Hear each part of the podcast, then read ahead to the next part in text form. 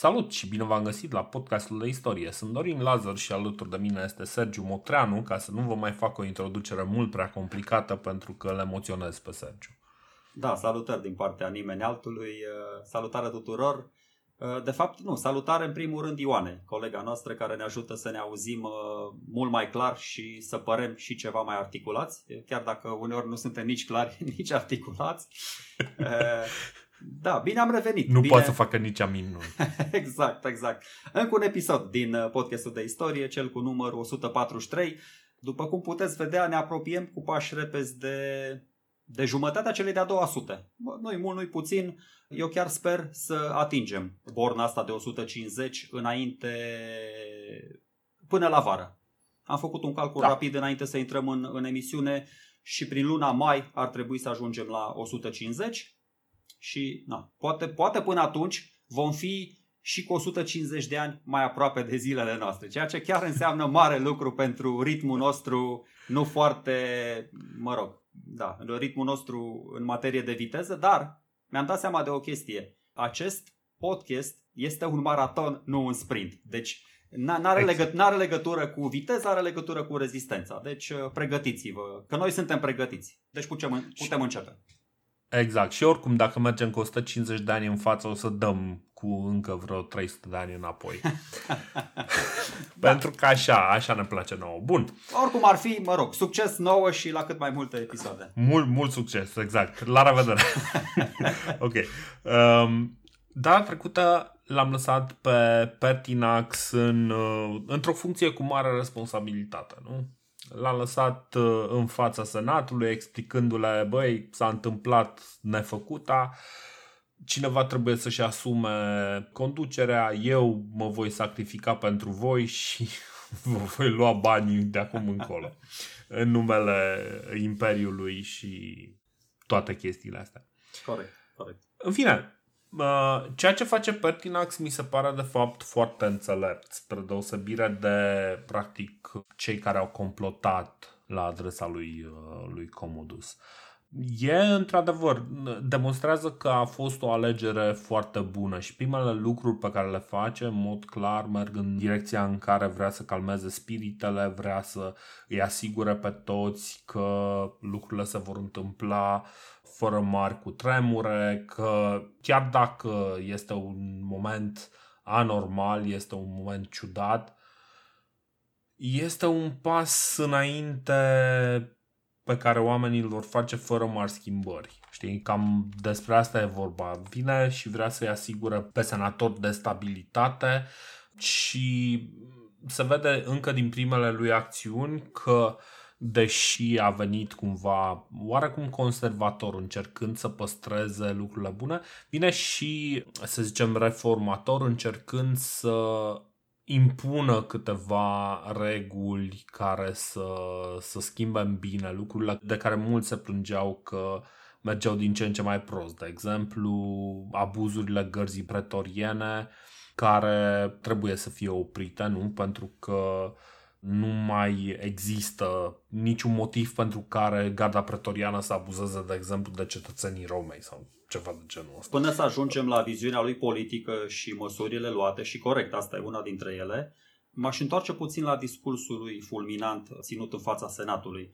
Uh-huh. Cassius Dio spune cam același lucru ca Herodian, dar nu cu atâtea cuvinte. Însă adaug o nuanță interesantă aici, el fiind chiar martor ocular atunci când Pertinax vine, vine din tabăra pretoriană în senat să le ceară investitura senatorilor.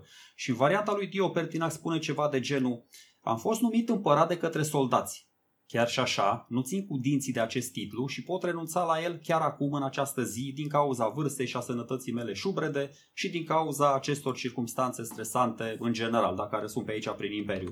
Deci Pertinax mm. spune ceva de genul, oameni buni, eu nu vreau neapărat să fiu împărat, dar dacă e musai, cu plăcere, da? mă sacrific pentru binele Imperiului. Mai țineți minte fix cum făceau filozofii din Republica lui Platon. Nu-și doreau, dar acceptau onoarea, acceptau responsabilitatea asta pentru binele comun ca să n-ajungă cetatea pe mâinile cuiva mai prost pregătit. Adică asta mi se pare, nu știu, mi se pare că are legătură oarecum cu destinul lui Pertinax, de aia am făcut chestia asta. Adică, și o să vă spun la concluzii în ce fel. Deocamdată doar am amintit reluctanța și indiferența asta care mie mi se pare exagerată. E exagerată a lui Pertinax la adresa funcției pe care urmează să o ocupe și pe care deja o ocupă. Mi se pare că e un pic defazat cu funcția, încă nu e conștient de funcția pe care o ocupă, dar mai pe la jumătatea episodului o să vă spun ce vreau să zic. Mm-hmm, mm-hmm.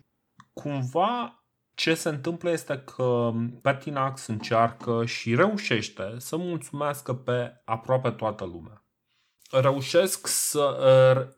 De fapt, ar trebui poate să vorbim, e, e foarte complicat pentru că în timp ce el începe și intră practic în funcție, au loc niște mici conflicte cu garda pretoriană care îi vor marca de fapt întreaga domnie al lui, dacă e să o numim așa.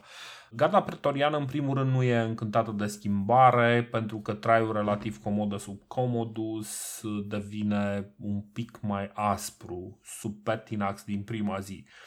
De exemplu, Pertinax, doar ca să le trimită un mesaj, Pertinax uh, le stabilește prima parolă, că ăștia în momentul în care apărau un obiectiv, da, trebuie să aibă o parolă. Nu se apropie nimeni care nu știe parola respectivă și parola respectivă este dată de comandanți și evident cel care dă este șeful comandanților, da? Și Pertinax stabilește această parolă să fie militemus care este un să soldățim sau ceva de genul ăsta aș traduce eu.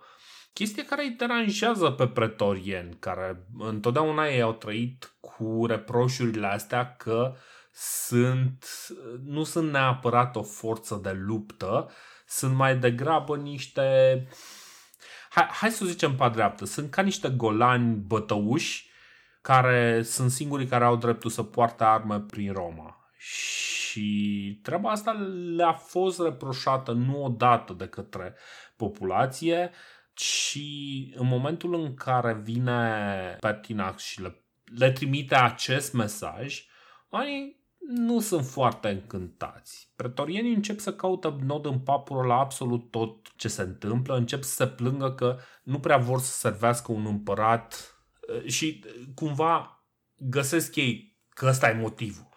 Zice, bă, nu vrem să-l servim pe ăsta un împărat prea înaintat în vârstă.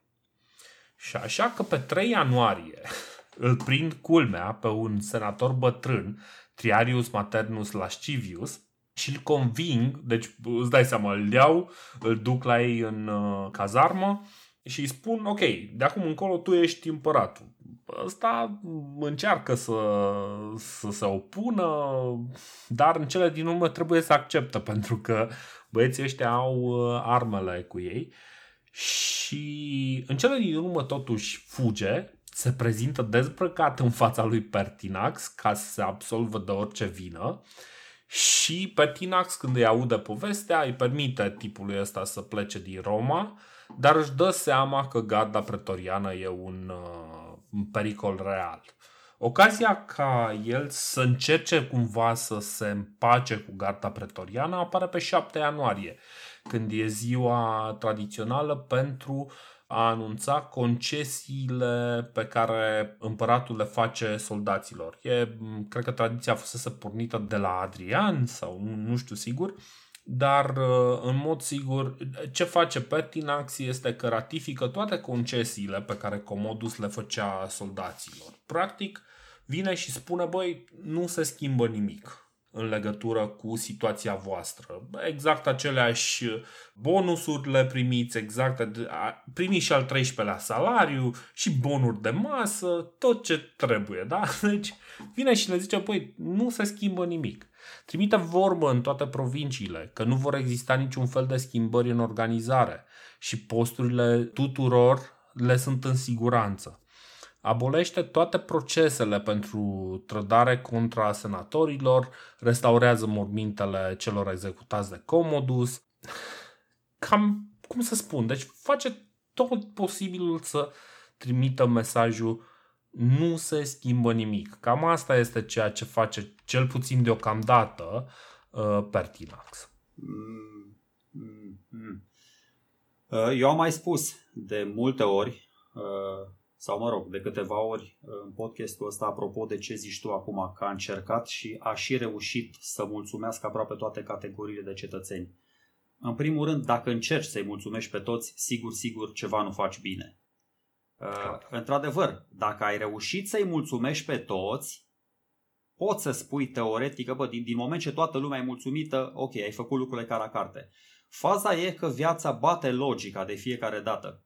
Și răspunsul corect, dacă mă întreb pe mine, e că niciodată, niciodată nu vei reuși să-i mulțumești pe toți.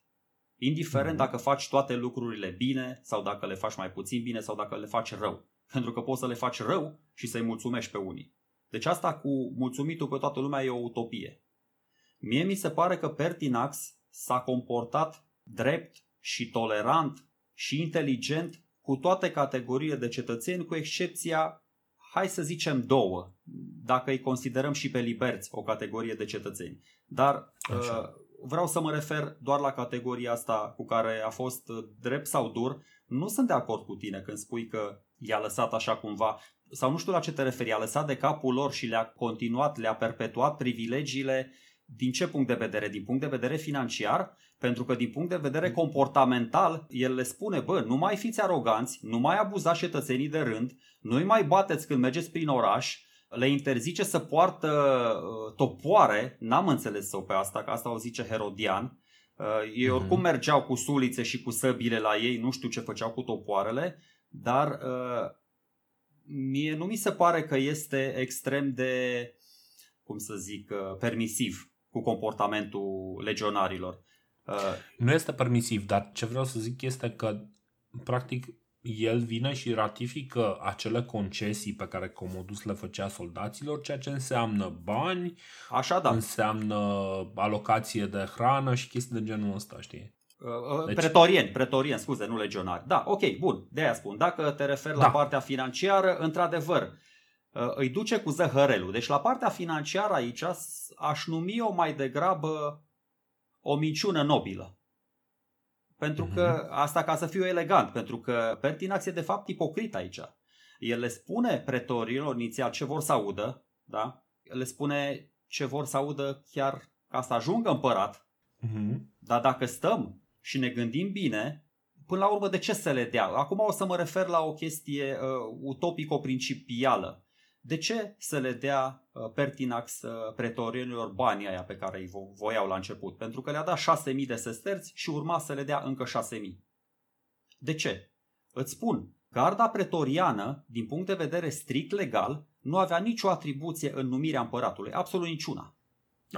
Dacă, adică dacă le dădea și el bani, ar fi încurajat o practică irresponsabilă pe care noi nu am pus foarte mult accent, nu ne-am referit foarte mult, dar practica asta irresponsabilă au perpetuat-o uh, cu inconștiență toți mari împărați dinaintea lui, printre care și uh-huh. Traian, printre care și Marcus Aurelius. Ok, nu era ilegal să le dai donative, într-adevăr, dar asta nu înseamnă că erai obligat să o faci și dacă nu o făceai, mai mult decât atât, dacă nu o făceai, asta nu înseamnă că ar fi trebuit să se supere pretorienii și să facă nasoale. Eu vorbesc acum strict din punct de vedere legal.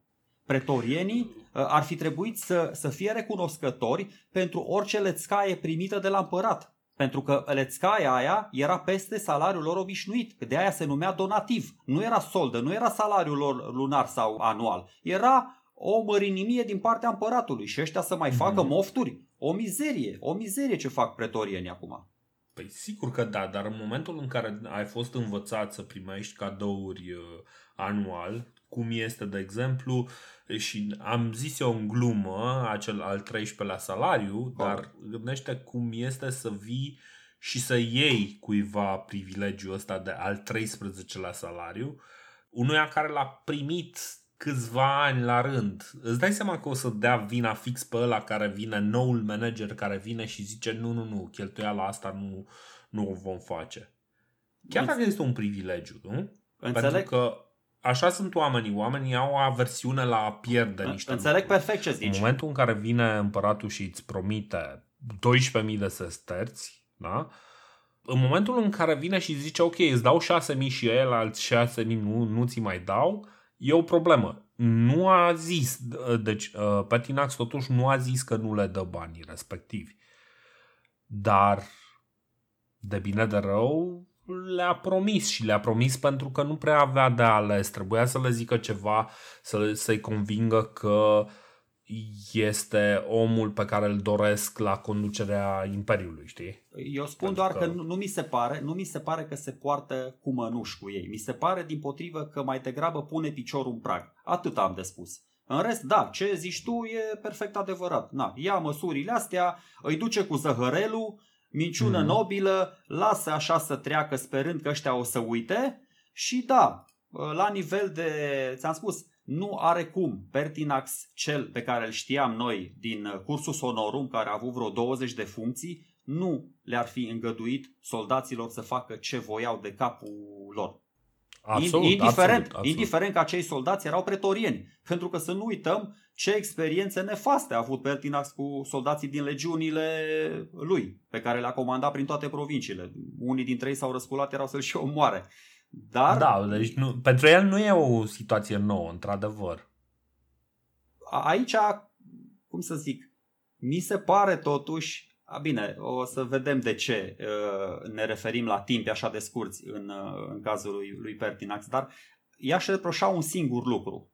Știu că sună puțin nedrept la adresa lui, dar uh, așa cum spune și Cassius Dio, și după aceea o să detaliez mai încolo poate, ia măsurile astea extrem de bune, extrem de utile, le ia prea repede. Știu, știu că nicio societate normală la cap cumva chestia asta n-ar trebui să reprezinte o, o eroare de judecată. Da? Adică nu sunt un lucru care merită reproșat. Dar vedeți voi, în societatea romană de pe vremea aia erau foarte multe sensibilități, erau foarte multe instituții de forță, erau foarte multe jocuri de culise și atunci Așa îl percepe eu pe Pertinax. Mi se pare că vrea să facă uh-huh. prea multe prea repede. Nu știu dacă era înțelept să iei niște măsuri atât de rapid, pentru că eu o să vă dau cel puțin șase măsuri extraordinare, extraordinare din toate punctele de vedere, dar care inevitabil a deranjat societatea romană. Adică cel puțin o categorie de oameni i-a supărat un piculeț. Na. Te Mai... refer la decizia aia legată de rangul de pretor? Mă refer și la partea cu alimenta, mă refer și la faptul că, nu știu... Hai să, hai, hai să le discutăm. Deci, cred că cea mai importantă decizie bună, dar care este total neproductivă, este faptul că decide că cei care au primit rangul de pretor sub Commodus vor fi sub cei care au primit rangul de pretor în alte circumstanțe. Cumva zicând, păi, numirile pe care le-a făcut Commodus, astea sunt cu un nivel mai jos și treaba asta cumva îi uh, stârnește ura multor oameni cu funcții publice. Pretorienii în mod special sunt foarte nervoși în ciuda faptului că spectatorii, să zicem senatorii și cei care sunt uh, cumva afectați sunt cumva în asentimentul lui Pertinax, adică sunt de acord cu decizia lui și li se pare o decizie foarte bună. E ca un fel de lustrație, dacă vrei, vrei să zicem, știi? E ceva de genul, băi, uh, adică nu lustrație, cred că folosesc greșit termenul. Dar e, ok, deci e ceva de genul, bă, ce ai făcut în ultimii 5 ani, știi? Dacă ai fost securist, faci un pas în spate, știi? Și după aia mai, mai discutăm, mai vedem dacă, dacă îți meriți locul sau nu. Treaba asta a fost uh, neplăcută, dar în rest, na, nu știu exact dacă mai are chestii pe care să le pui sub semnul întrebării. Adică el a încercat să le muleze pe Marcus Aurelius în felul în care administra imperiul și nu pare să facă foarte rău. Nu, nu, nu, deci, nu. nu. La ce per- te referi? Pertinax livrează corespunzător, după părerea mea. Mi se pare că nu, uh-huh. chiar, chiar livrează. Problema e că așteptările populației uh, la adresa noului împărat erau foarte mari. Când tu îl ai înainte pe Comodus, bă, tu vrei ca ăsta să fie mai cumpătat, mai, mai diplomat, nu știu, să petreacă mai mult timp uh, ocupându-se de treburile administrative, să cheltuie mai mm-hmm. puțin bani pe petreceri și pe costume de gladiator și pe antrenamente, să petreacă mai mult timp în palat și mai puțin în arenă. Și el face, el face toate chestiile astea, deci indiscutabil. Problema este următoarea, că atunci când reduce niște taxe, îi supără pe unii. Atunci când uh, creează, uite, hai să-ți explic, să-ți dau niște exemple. Uite, la, la aliment aici. I-am amenințat pe ascultătorii noștri de uh, episodul trecut că voi explica în ce constă acest program. Un program foarte, foarte bun de pe lui Nerva, dus la nivelul următor, dezvoltat de Traian, care inițial cu aurul adus din Dacia, da, să ne întoarcem la strămoșii noștri, cu aurul adus din Dacia oferea niște subvenții copiilor săraci din toată Italia, doar din Italia. Și subvențiile astea constau în bani, în mâncare, în haine și foarte, foarte important, într-o educație mult peste ceea ce își puteau ei permite. Era practic o investiție din asta în tineretul țării, cum ar veni, da? O șansă, mm-hmm. o șansă mai demnă pentru copiii săraci, da? Ceea ce v-am spus. Mi se pare o idee foarte nobilă și foarte bună.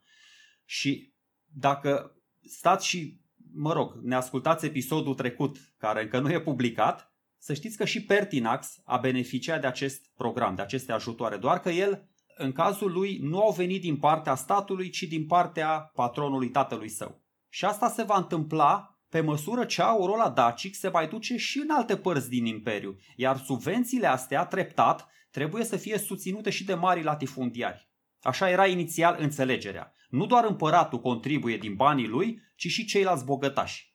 Și inițiativa asta creează destulă nemulțumire în familiile influente, inclusiv alea de senatori, da? Că nu avea nimeni chef să dea bani unor nei ca nimeni. Deci, la prima vedere, măsura este impecabilă, este impecabilă, dar dacă te uiți un pic mai mult și încerci să, nu știu, să le explici oamenilor puși, o să strâmbe din nas.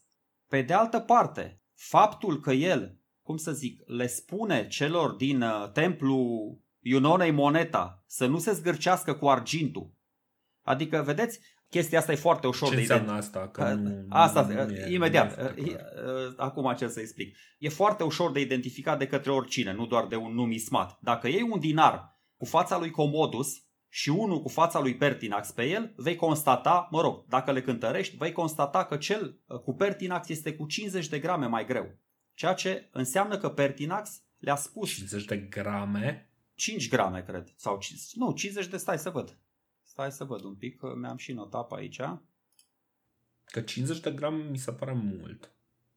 Nu, 0,5 grame, scuze, 0,5 grame. 0,5. Da, 0,5 da. grame, așa, 0,5 grame, da, stai că mi-am greșit aici transformările. Deci, ce face omul? Crește puritatea argintului dintr-un dinar de la 74 la 87%. E tot așa, o măsură foarte, foarte bună la prima vedere, că era mult mai greu de falsificat o monedă cu o puritate mai mare decât una cu puritate mai mică. Da? Mă mhm. opresc aici, nu o să intru în alte considerații economice, n-are sens acum, dar o să vedeți câte probleme creează inclusiv măsura asta bună. Deci, din nou, câte probleme creează faptul că el descurajează pe toți acei procesomani, acei denunțători, acei delatores, da? pe care alugă din oraș. Uh-huh.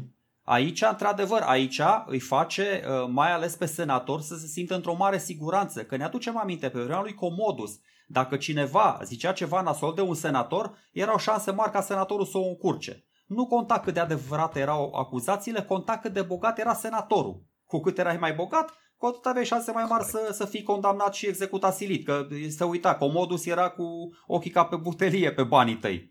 Și na, era executat silit din toate punctele de vedere. Deci asta spun, măsurile sunt foarte bune la prima vedere. Dar mm-hmm. aparent na, îi supără, îi deranjează pe unii sau pe alții. Uite, în politica externă, de exemplu, face multe triburi de barbari să se liniștească, să încheie pace cu Imperiul Roman, doar bazându-se pe reputația sa. Da? Ăștia îl știau de pe vremea când era general, când bă, a luptat împotriva lor și cam bătea pe câmpul de luptă și cum bătaia doare au zis oamenii să se calmeze puțin. Bă, hai să nu ne mai batem cu Pertinax că e, e mare împărat. Uh-huh. Din nou, face niște chestii pe cât de simple, pe atât de gospodăre și de utile. Practic, uh, reîmproprietărește niște cetățeni. Indiferent că sunt țărani, că sunt orășeni, oamenii care doreau să lucreze un teren lăsat pârloagă, au dreptul să o facă. Dacă tu decideai să lucrezi, nu doar că aveai drept de proprietate asupra acelui teren, dar nici nu plăteai taxa aferentă timp de 10 ani. Și mi se pare din nou o măsură extrem de logică, mi se pare că nimeni nu are de pierdut, toată lumea are de câștigat din chestia asta, că erau niște terenuri care oricum nu erau lucrate. Uh-huh. Mă rog, uh, gurile rele spun că ar fi fost unele chiar terenurile lui. Adică le-ar fi oferit oamenilor din avutul său. Acum, na, nu știu ce să zic, o fi fost omul și darnic și hardic. Dar, uh, na, reduce tot felul de taxe. Reduce taxele alea pe care le-a impus Comodus și pe apă, nu știu, și pe taxe de pescuit, taxe de port, taxa de răscruce. Cum zice Herodian aici, nu am înțeles foarte bine la ce se referă. Na, bă, bă, băia... Probabil era o taxă pusă pe... Deci aveai un post de ăsta de verificare și unde aveai o răscruce de drumuri, ăia luau o taxă. Luau, nu știu, deci, din nou, are spirit... Un dinar la nu știu cât. Da, da, da. Are spirit practic. Își dă seama că oricum nu prea se colectau genul ăsta de taxe la buget. Că și pe vremea aia, să știți, se făcea evaziune la Greuceanu. Adică, na. Așa că, bă, hai mm. să renunțăm. Hai să renunțăm la taxele astea. Nu știu, le colectăm din altă parte. Na. Mă, voia să facă Imperiul Roman un paradis fiscal. Și multe, exact. multe alte chestii din astea drăguțe cumva. Uite, nu și-a adus fiul la palat, de exemplu, da? Și nu pentru că era modest, dar n-a vrut să le ofere titlurile de Augusta și de Cezar neveste și fiului, pentru că pur și simplu ținea la viața copilului său, nu știu, voia să-i protejeze. Ce? Adică mm. i-a ducea la palat ca să ce?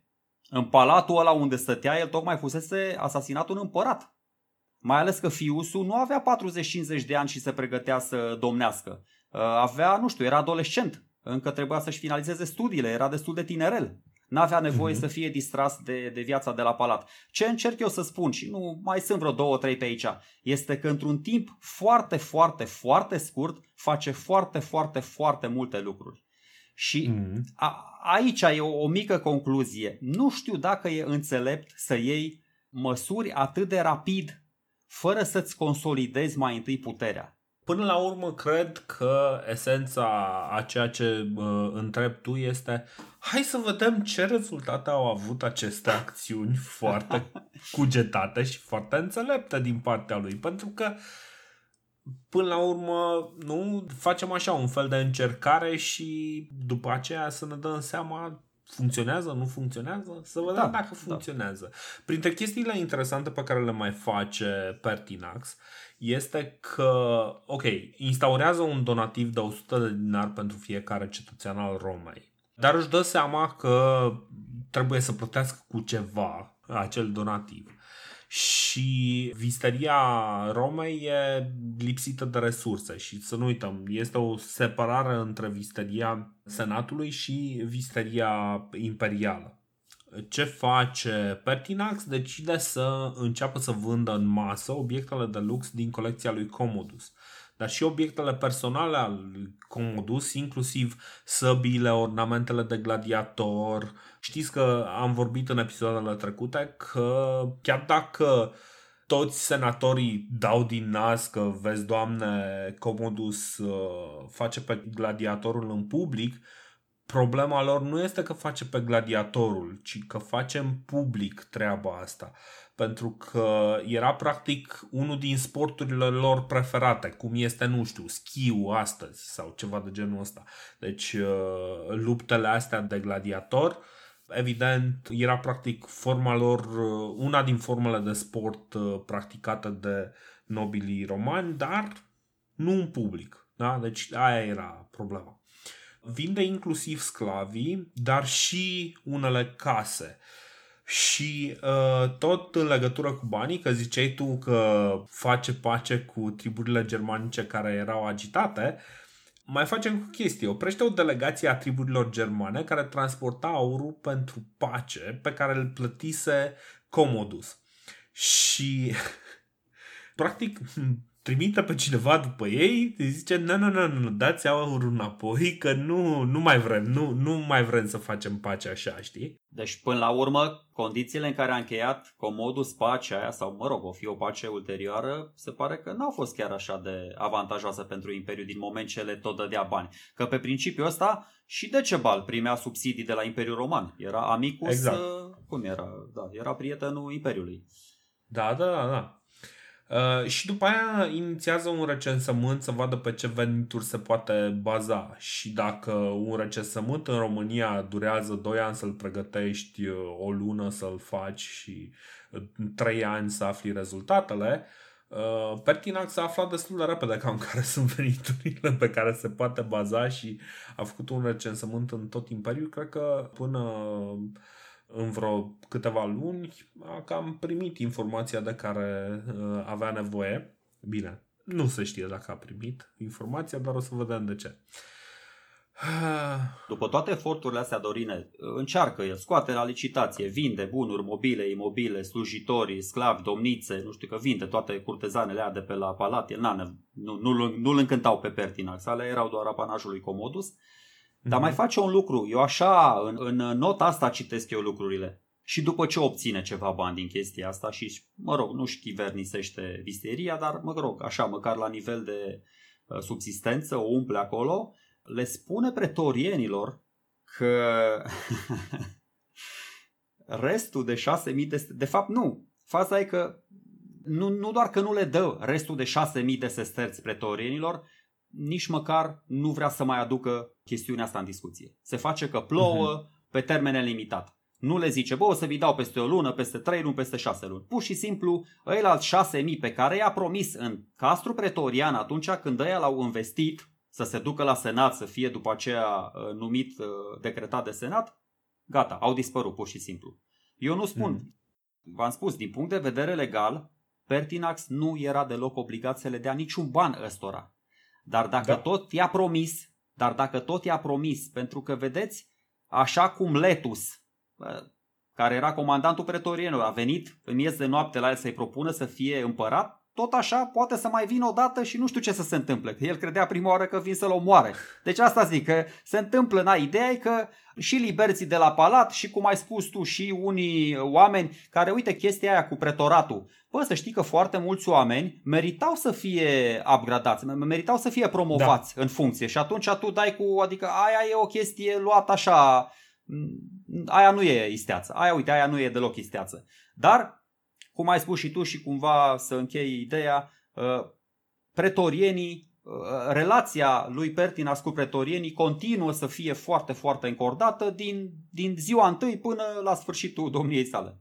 Exact. Um, chestia e că cumva Pertinax își dă seama de, de faptul că i-a antagonizat pe pretorieni și îl pune pe Sulpicianus, tatăl uh, Flaviei Tiziana, care e soția lui, deci practic pe socrul lui, îl pune prefect urban, ceea ce îi pune practic sub controlul familiei și cohorte urbane și vigile urbane, practic să zicem așa un fel de polițiști sau un fel de poliție locală, care pot fi considerate un fel de trupe, un fel de uh, luptători, adică, na, erau totuși niște luptători până la urmă, doar că nu erau atât de bine antrenați ca pretorienii, clar. Pentru că pretorienii teoretic erau luptători de elită. Deși atunci când i-a antrenat Pertinax, au luptat cu succes împotriva pretorienilor. Da. Chiar înainte de moartea lui Comodus. Da.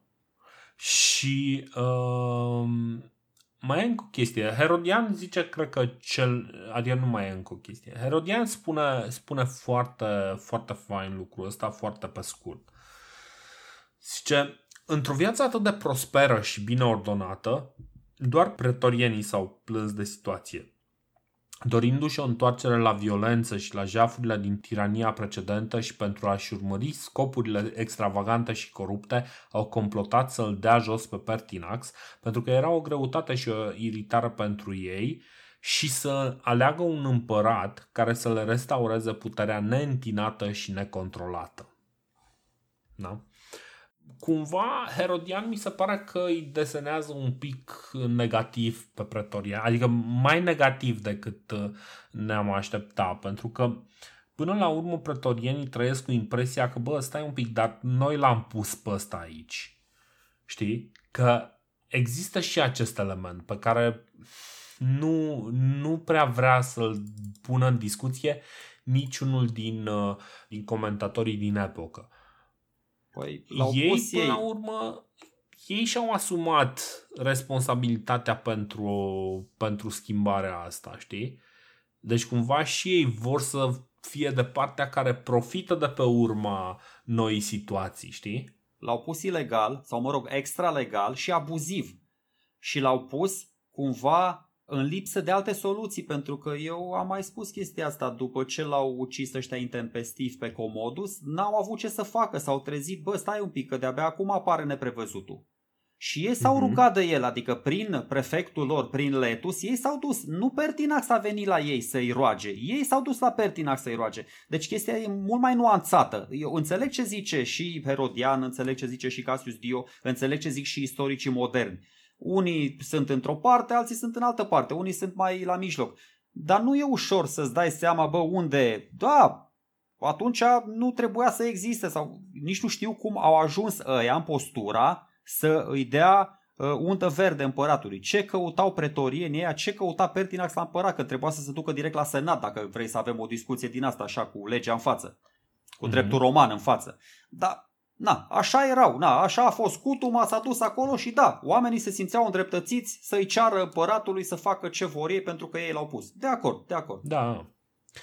Da. La începutul lui martie, în timp ce vizita portul Ostia să supravegheze transporturile de grână pentru Roma, e informat de un uh, complot al gărzii care încearcă să-l ridice pe Falco, unul din cei doi consuli uh, ordinari ai uh, anului, să-l ridice la rangul de împărat. Falco fusese ales pentru că era dintr-o familie veche și cu avere personală mare, pe când Pertinax era văzut ca un parvenit, continuând să aibă grijă de averea familiei și în timp ce era împărat. Asta zice parcă Herodian, deși istoricii zic că deja predase controlul afacerilor către fiul lui și fica lui. Dar Uh, se pare că ăștia se uitau un pic cu suspiciune pentru că Pertinax cumva a avut timp să-și aranjeze și afacerile personale, nu doar să se îngrijească de afacerile Imperiului. Oricum, încercarea de complot se termină destul de repede. De îndată ce ajunge înapoi la Roma, Pertinax uh, se duce la pretorienii, îi ceartă și le impune senatorilor, deci merge după aceea în fața senatorilor și le cere să îl ierte pe Falco. Zice, Doamne fer, ceva de genul ăsta, ca nu cumva un senator să fie ucis pe vremea mea, chiar și pentru o cauză justă. Acum, cum să zic, chestia asta că dacă ești senator, ești intangibil, vezi, nu se întâmplă numai în Parlamentul românesc. Să știi că... și la ei. Da, mă, da. La, putem... Doar la chestii mai grave. Putem să luăm la mișto pe acest Quintus Sosius Falco, dar uh, el era un personaj destul de distins, provenit dintr-o mm-hmm. familie nobilă.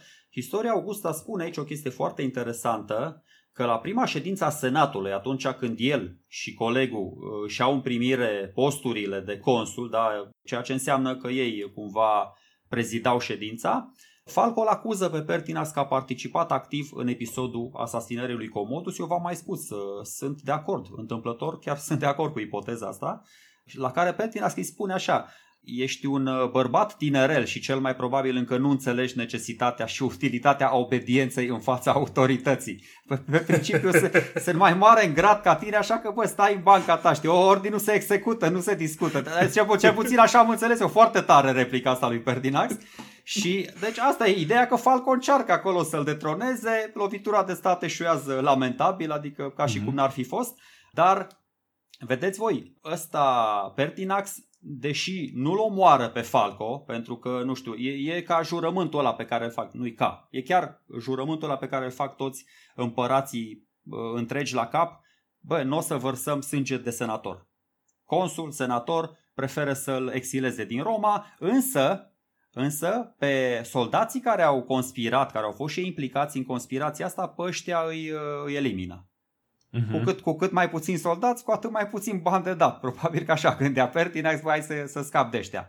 Dar, da, da în, în, în timp ce Falco se retrage la vila lui și trăiește fericit până la adânci bătrâneți, pe bun, așa, așa zice textul, da, da, textul da. original, um, Ăsta e singurul personaj pe care îl văd să trăiască fericit până la adânci bătrâneți în povestea asta. Bă, dacă a respectat ordinele... Sa... Da, zi. Zic, dacă a respectat ori, dacă s-a supus, dacă a fost obedient în fața autorității, uite, trăiește fericit până la adânci bătrâneți. Păi, iată, o lecție pe care putem să o tragem de acum. Um, cei 10 pretorieni care sunt implicați însă în complotul uh, contra lui Pertinax, cu excepția prefectului Letus, care prefectul Letus nu era, era practic fiind uh, fix uh, garda de corp a, a împăratului, era cu Pertinax, deci nu, nu avea cum să fie implicat. În momentul în care îi cere, practic, Pertinax îi cere lui Letus să execute pe cei 10 pretorieni, Letus o face, dar se delimitează de gest. Da, zice că uh, băi, nu, da, trebuie să facem chestia asta, dar pen, nu pentru nu este o chestie pe care eu mi-aș dori eu, da? Nu e o chestie pe care eu vreau să o fac. Și în felul ăsta Letus își păstrează să zic așa, influența în fața celorlalți uh, pretorieni. Tot el și încă câțiva nemulțumiți de Pertinax organizează un nou complot. Și e neclar un pic care, care sunt acești nemulțumiți. Există acuzații în legătură cu Sulpicianus, care, cum ziceam, socrul lui Pertinax, care era în tabăra cohortei urbane când se întâmplă atentatul ăsta al doilea. Dar uh, nu pare foarte probabil. Ideea este că Letus uh, Aici mi-e un pic neclar, da? Deci istoricii dau cumva vina pe Letus, dar Letus era în, în palat cu Pertinax. Cândva pe la finalul lui martie, pe 28 martie sau 27 martie, ceva de genul ăsta, 28 cred. 28. Pe două, da, ceva de genul ăsta. Letus era practic împalat cu Pertinax în momentul în care trupele pretoriene îmbrăcate cu armurile de luptă uh, pornesc uh, către palat. Trec Până... Uh, trupele... Zi. Te las, te las să continui. Uh, eu cred că și-a pierdut gripul, și-a pierdut influența asupra uh-huh. multora din subordonații săi atunci când l-a pus Pertinax să îi omoară pe complotatori. Sau pe complotiști, știu, știu, da, pe complotiști. Posi, complotiști, uh, Deci în, în momentul ăla, deci tu omori niște soldați Uh, niște uh-huh. pretorieni. Sunt sigur că a mai văzut chestia asta și alt soldat. Și ăla sigur s-a dus în tabără și a spus, băi, omul ăsta care ar trebui să ne protejeze, ăsta ne omoară. Dar din nou, Letus este un personaj extrem, extrem de alunecos. Deci nu te poți baza absolut deloc pe el. Să nu uităm că el a făcut parte și din complotul împotriva lui Comodus. El a venit și la Pertinax să-i propună titlul de, de Augustus și de împărat. Uh-huh. Și atunci, văzând că lucrurile nu se îndreaptă în direcția pe care și-o dorea el, eventuală, sau mai mult ca sigur, le-a făcut niște promisiuni și soldaților, atunci, na, joacă și el la două capete, stă și el acolo. E, să știi că nu este exclus ca tu să, teoretic, să stai lângă împărat și să pretinzi că îl aperi, și să vină 200-300 de soldați să-l omoare pe împărat, tu să scapi cu viață și să zici, băi, am încercat, dar n-am reușit, n a murit, ce să-i fac? În cazul ăsta nu cred că e o trupă atât de mare, da? Deci sunt, sunt probabil destul de puțini, ceva de genul 20-30 de oameni, numai că sunt îmbrăcați în, cum ziceam, îmbrăcați în armuri de luptă, uh, pornesc către palat, s-ar putea să fie undeva, hai, hai să zicem, sunt 100, hai să zicem 200. Da? Eu așa am văzut nu... sursele cu 200-300. 200-300, ok. Da. Bun, deci uh, uh, trupele pretoriene, dacă țin bine minte, erau câteva o mie sau două mii, ceva de genul Șapte mii sau opt mii Dorine pe vremea lui Comodu. Băi, Șapte ce... sau opt mii. E imens, și... e imens. Și eu m-am crucit, ce... am căutat, chiar am căutat. Ce, și... ce pe lângă sunt cu cifrele, da. nu, erau mulți, erau mulți. Uh-huh, Bun, deci iată, sunt 200 de oameni din 7000, da? Deci nu sunt mulți, da? Sunt o minoritate, dar sunt uh, îmbrăcați cu armurile de luptă, intră în palat uh, și nu întâmpină foarte multe obstacole. Până la urmă, în uh, trupele de apărare ale palatului nu sunt foarte mari. Teoretic, pretorienii trebuiau să asigure paza palatului, dar întâmplător Pertinax chiar are niște trupe pe acolo. Are o trupă de cavalerie și niște gărzi de corp de care știe că sunt uh, loiale. Are și pe Letus. Iar uh, Pertinax îl trimite pe Letus să negocieze cu pretorienii. Acesta însă își pune gluia în cap și pleacă din palat. E ceva de genul, bă, sănătate, te descurci. În ciuda faptului că Pertinax are totuși și o, o trupă de gărzi de corp, are și o trupă de cavalerie care, oricât s-ar fi chinuit, destul de greu pentru pretorieni să bată sau măcar să prindă din, din urmă trupa aia dacă ar fi decis să fugă, Pertinax decide să nu fugă. Da? Pertinax să știi că e informat, e informat, e sfătuit să fugă sau să se ascundă cel puțin, uh-huh. dar el consideră această soluție inacceptabilă. E, uh-huh. zici, bă, e, e umilitor. E umilitor pentru un împărat uh, să fac chestia asta și este nedemn de viața mea de până acum. Uh-huh. Dio zice că s-a purtat într-o manieră nobilă sau ilogică, cum preferați. A, da, da, asta. da, corect, bună, bună asta, da, asta corect. mă abuză. Da, în final, un... zi, zi. Spune, spune, spune, spune.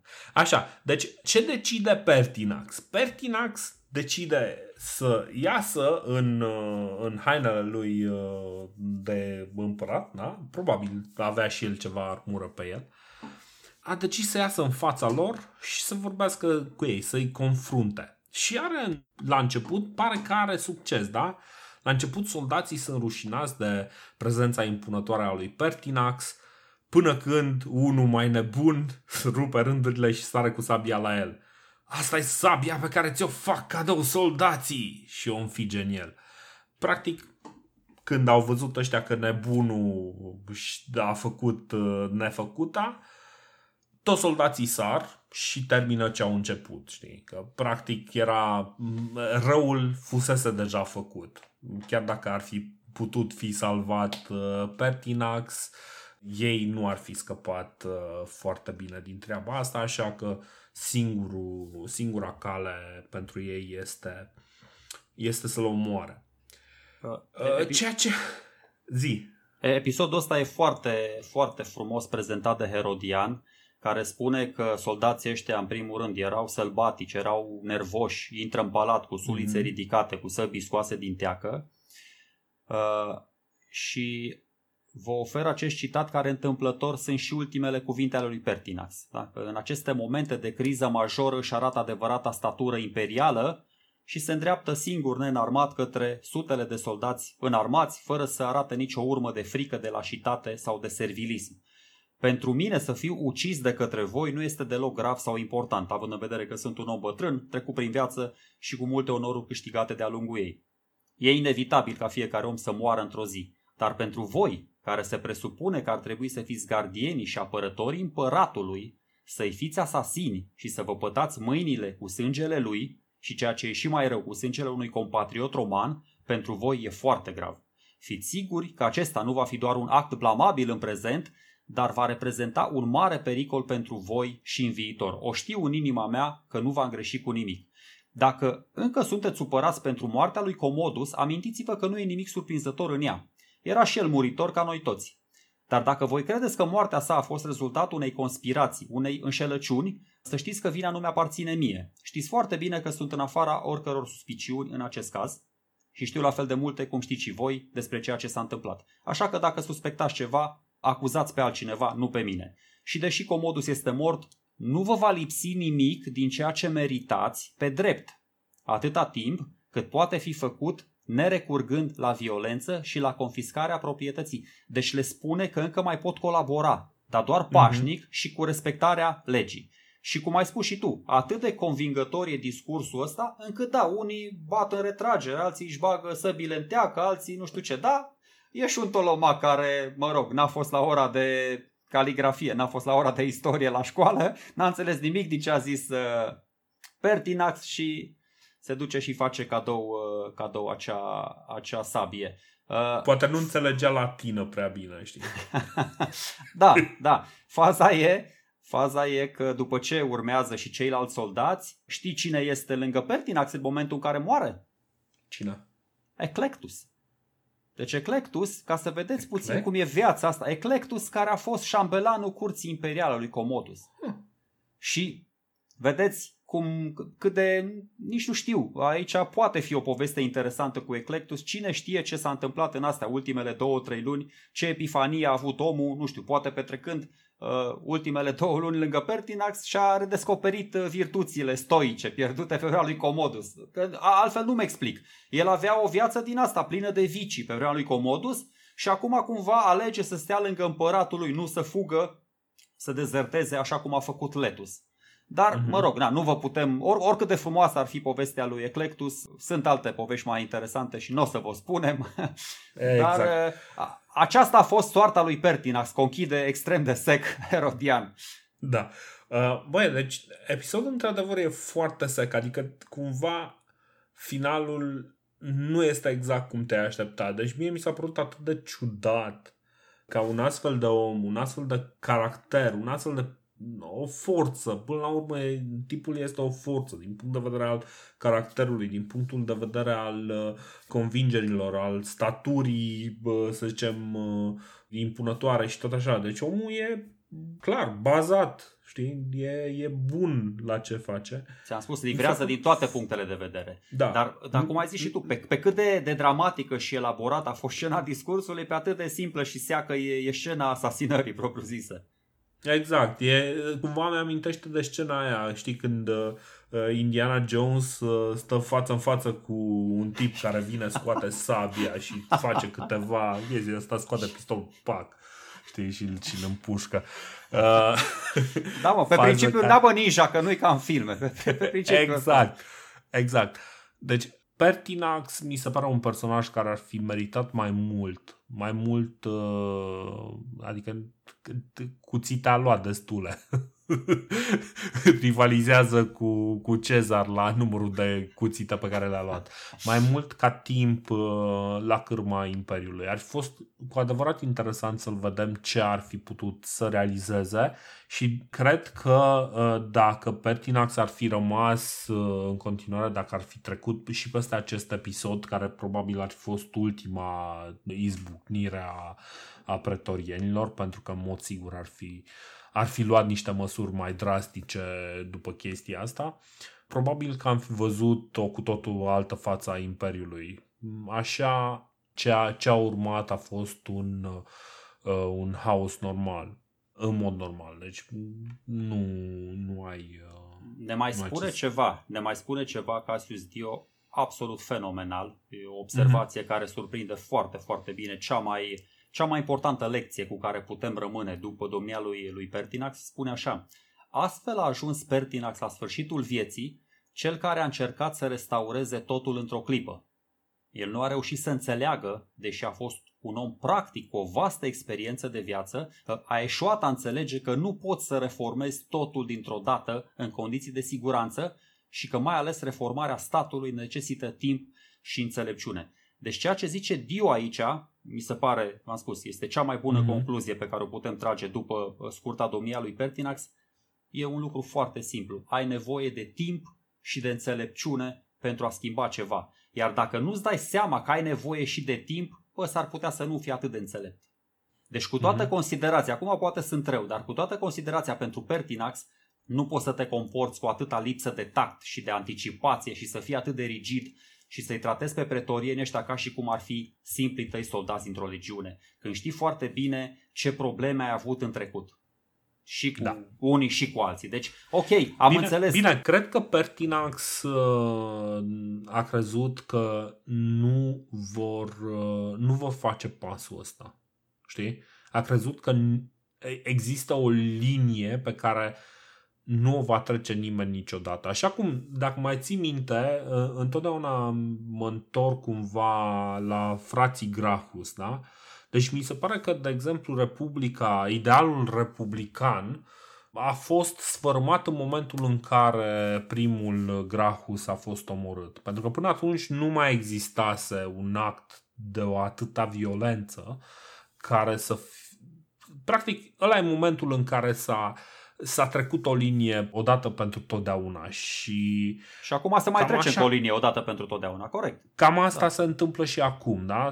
E exact același lucru. Se trece încă o dată o linie ca niciodată în public de către, practic, justiția făcută de către pretorieni.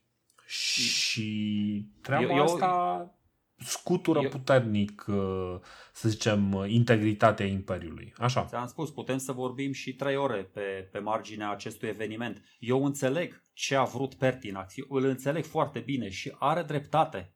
E normal să vrei ca pretorienii să se supună legii, dar nu să fie deasupra ei. E, e foarte corect, e foarte nobil. Dar fi inteligent pentru numele lui Dumnezeu, nu știu, votează o lege în Senat, ia e prin învăluire, uh, atacă pe mai multe părți, nu știu, vine o colegiune, nu te du tu ca erou de la termopile așa cu pieptul gol să te bați cu ăia care au și sabie, au și suliță și sunt cu vreo 200-300 de ori mai, mai mulți ca tine, că nu merge așa, după cum s-a și văzut. Mm-hmm. Adică, ok, dacă, dacă scopul lui a fost să moară eroic, și așa cum ai spus și tu, foarte bună întrebarea ta retorică, ce s-ar fi întâmplat dacă Pertinax ar fi domnit măcar încă 10, 15, 20 de ani? Ar fi reușit cumva să restaureze Imperiul, să-l repună pe traiectoria corectă?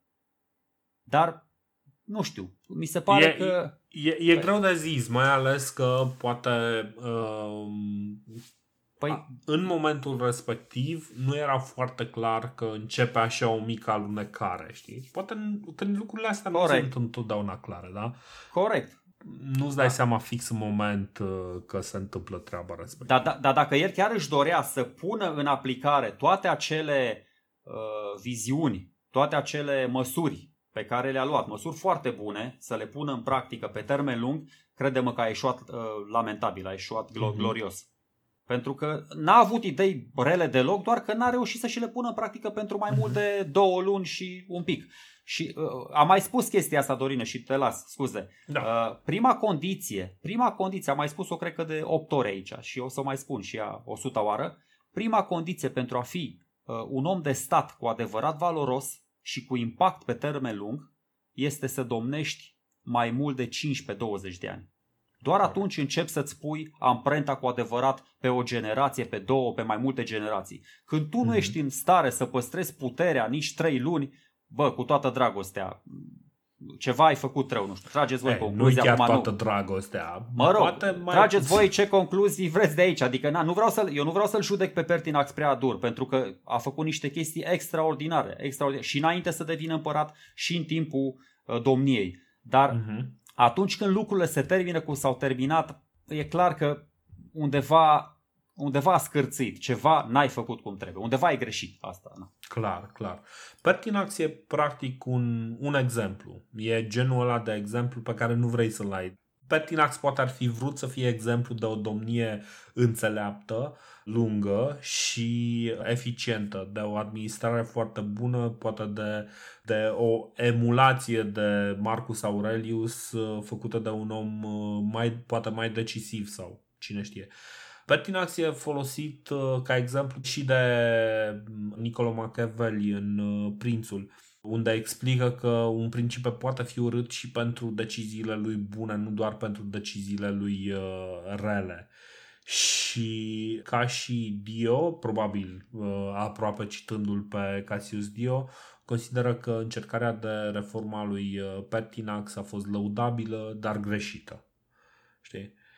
Că exact cum ai spus tu, lucrurile nu pot fi întotdeauna grăbite. Poți să fii decisiv, dar trebuie să ai, să zicem, întotdeauna trebuie să ai un anumit capital politic.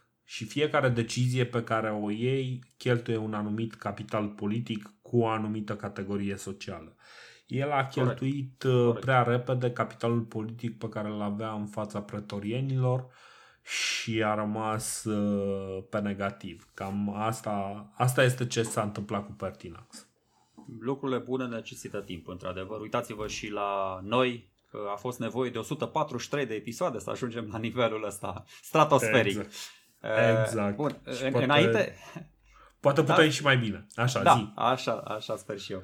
Înainte să ajungem la concluzii, vă rog, două, trei idei pe care mi le-am notat eu aici la Pertinax. Vreau să vă prezint varianta foarte, foarte scurtă, extrem de scurtă a vieții lui Pertinax. Bine, e de fapt mai mult aventura imperială a lui Pertinax, uh, care, care ne-e prezentată de către Eutropius în fix patru rânduri. Da? Atâta mi-au ieșit mie la traducere. Eutropius scrie o lucrare intitulată Breviarum ab urbe condita, adică scurtă istorie de la întemeierea Romei și în această lucrare, după ce îl numește pe Comodus uh, dușman al rasei umane, spune așa. Lui, i-a urmat Pertinax. Când spune lui, se referă la Comodus. I-a urmat Pertinax la o vârstă foarte înaintată, ajungând deja în cel de-al 70-lea an al vieții sale, așa zice uh, Eutropius.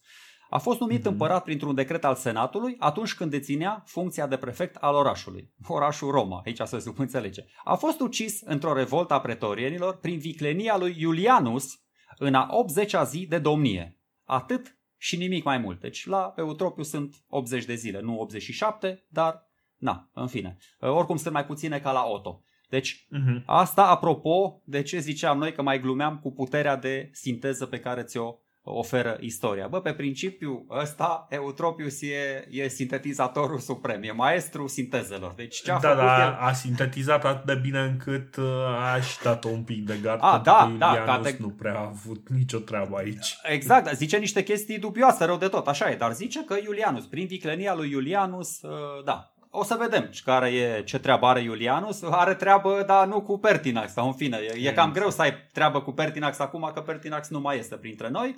Exact. Uh, ca, ca să repetăm gluma Călinei, uh, ce s-a întâmplat mai departe, l-a lăsat rece.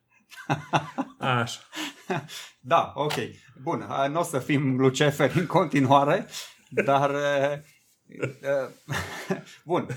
Rămăsesem dator cu o explicație și mi-am notat-o aici că sunt uh, un uh, uh, podcaster serios.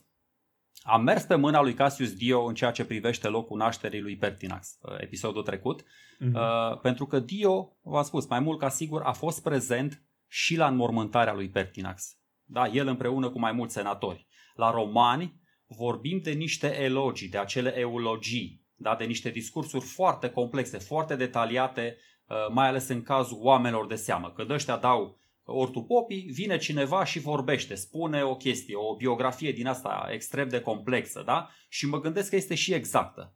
Deci nu s-a născut în Apenini, cum zice istoria Augusta, s-a născut în Alba Pompeia, care e în Liguria, care e lângă Genoa, care e mai aproape de Alpi.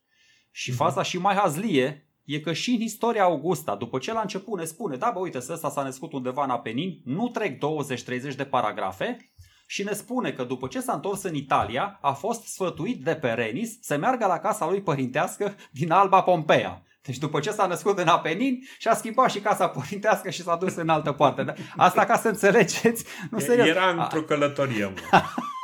de regăsirea sinelui, am înțeles, în căutarea timpului pierdut. Nu, asta ca să înțelegeți, să vă dați seama puțin cât de greu e și pentru noi să ne descurcăm cu toate informațiile astea, pentru că uneori, nici când ai prea multe surse nu e bine, multe dintre ele sunt contradictorii, dar na, ne, ne, ne place să, să credem că ne-am descurcat onorabil la Pertinax. Bun. Nu o să lăsăm pentru că doar o oră ce, ce episod e ăsta. Nu facem Așa. De-abia ne-am încălzit. Uh, exact, de-abia ne-am încălzit. Cum ziceam, cu împăratul mort, hai să ne întoarcem la, la ce se întâmplă mai departe. Cu împăratul mort, Letus are o nouă problemă veche. Pe cine pune împărat?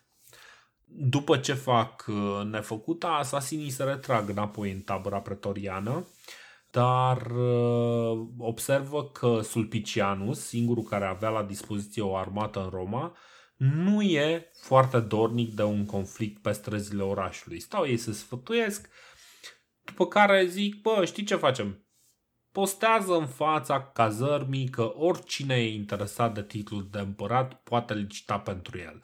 Cumva, ceva de genul, ce anume să liciteze, practic să liciteze câți bani uh, să dea pretorienilor pentru a lua titlul de împărat. Cum ziceam, gărzile pretoriene ce fac acum, pretorienii de fapt ce fac acum este oarecum natural. Ei consideră că ei l-au pus pe Pertinax, ei l-au dat jos pentru că au fost de mulțumiți de performanțele lui Pertinax și consideră că este responsabilitatea lor să numească pe următorul conducător la, la tronul imperial. Majoritatea nobililor romani în senat sunt șocați și dezgustați de propunerea pretorienilor, însă unul din ei, încurajat cumva de doi tribuni pretorieni, pe numele lui Didius Iulianus, pe care l-am mai pomenit uh, aici colo, s-a oferit să preia conducerea imperială. Sulpicianus, însă, între timp, aflase ce s-a întâmplat și era deja în interiorul cazarmei, discutând cu pretorienii, își pusese suporterii, pentru că nu s-a dus de unul singur în cazarma pretoriană, își pusese suporterii să oprească pe oricine ar încerca să intre. Așa că Didius Iulianus începe să pună mesaje pe pancarte ca să-l vadă pretorienii. Gărzile pretoriene să uită așa peste gard și îl văd pe nebunul ăsta, băi, vreau să vă dau bani, știi? E clar, uh, îl contactează în cel din urmă pe Iulianus și încep să negocieze cu Sulpicianus. Unii merg la Iulianus și zic, Sulpicianus oferă atât, tu cât mai dai? Apoi la Sulpicianus, Iulianus dă atât, mai pune. Sulpicianus oferă 20.000 de sesterți pentru fiecare pretorian, la care Iulianus promite 25.000 de sesterți și aia este învingătoare. Cel mai amuzant mi se pare că zice așa, nu mai știu, parcă Herodian, arătând cu degetele mâinii cât dă în plus. Știi? Și da, da, da. practic el dă 5 în plus. Și întrebarea mea este cum arată? Arată un V, v un v sau arată 5 da. degete? Ei, arată V-ul, na, ce să... Păi nu, că alea ar putea fi două, știi? Păi... Mare, mare problemă la ei. Da. În fine. Da. Bă, cifrele arabe, cifrele arabe că nu erau inventate, deci n-avea decât V-ul la dispoziție, da. Exact. Uh... Aici să știi, Dorine, că revin cumva la teoria mea, uh-huh. uh, ăștia nu-și dau seama, da, cred că ai spus și tu acum, uh, ăștia nu-și dau seama ce au făcut de, decât după ce l-au ucis. Uh, da. Și de data asta n-au planificat deloc. N-au planificat nimic, uh, nu s-au gândit și măcar cu 5 minute înainte, uh, nu știau cine va fi următorul împărat, așa că ei de aia se sperie inițial. Își dau seama, bă, stai un pic, că e cam groasă, poate că am mers mai departe. Și de aia se sperie și se retrag, fug către barăcile lor din tabără. Mm-hmm. Dar cumva se gândesc, bă, vine mulțimea nervoasă, află că le-am asasinat împăratul mult iubit și așa mai departe. Dar, după ce stau ei așa și se gândesc, o zi, două, își dau seama, bă, stai un pic, că senatorii n-au ce să ne facă, mulțimea e nenarmată, nepregătită, nu știu, așa nervoasă cum e, dornică de răzbunare, n-au ce să ne facă, legiunile sunt încă departe în provincii, brațul lor în luptă, multe morți în parte, sau cum era aia, mm-hmm. da, mhm. ocupate cu alte provocări, așa că își dau seama că de fapt ei sunt cei mai au o revelație pretorienii. Bă, stai că noi suntem cei mai puternici din toată Roma și din toată Italia. Și atunci uh-huh. brusc le-a venit uh, inima la loc le-a, și le-a venit o idee revoluționară în minte. Asta ca să nu o numesc rușinoasă și idiotă și bizară și cum vreți voi, cu efecte triste pe viitor. Le-a venit ideea ce-ar fi dacă am scoate postul de împărat la licitație și exact cum ai spus tu că se certa oia cine oferă mai mult, cine oferă mai mult, îl oferim celui care plusează mai mult. Și Pro- procesul oricum... ăsta, do- do- doar o corecție, procesul ăsta nu durează câteva zile, durează câteva ore. Treaba nu, asta nu, se nu, întâmplă în aceea zi. Uh, licitația? Nu cred. Cred că licitația ba da, se... în aceea zi. În aceea zi în care moare... Da, da. da. În aceea zi. Oh. După ce moare Pertinax? Nici nu? Mm-hmm. Eu aveam impresia că au stat o zi, o zi cel puțin au stat în tabără și au avut acolo remușcări mm. și procese de conștiință. Nu. Ok, nu, ok. Nu, nu, nu țin minte așa ceva. Deci eu din câte țin minte e în aceea zi. Ok, na, atunci da, poate n-am înțeles eu bine din ce am citit. Nu, pentru că dar... ăștia s-au dus, stai să vedem. 28 martie, că aici Herodian e adnotat uh, Corect. Așa. Nu, într-adevăr, uite, Herodian zice că au stat o zi sau două. Exact, așa am înțeles și eu, da. Ok. Da, e, e, nu... posibil. E, po- da. e posibil, dar cumva mie mi s-a părut că e o transformare de asta de câteva ore, dar N-avea cum să, să fie ăștia, n-avea cum să stea chiar în bloc start ăștia și să se ducă, bă, cum a murit, că mai întâi toată lumea a fost dezorientată, a fost, bă, stai un pic, despre ce e vorba.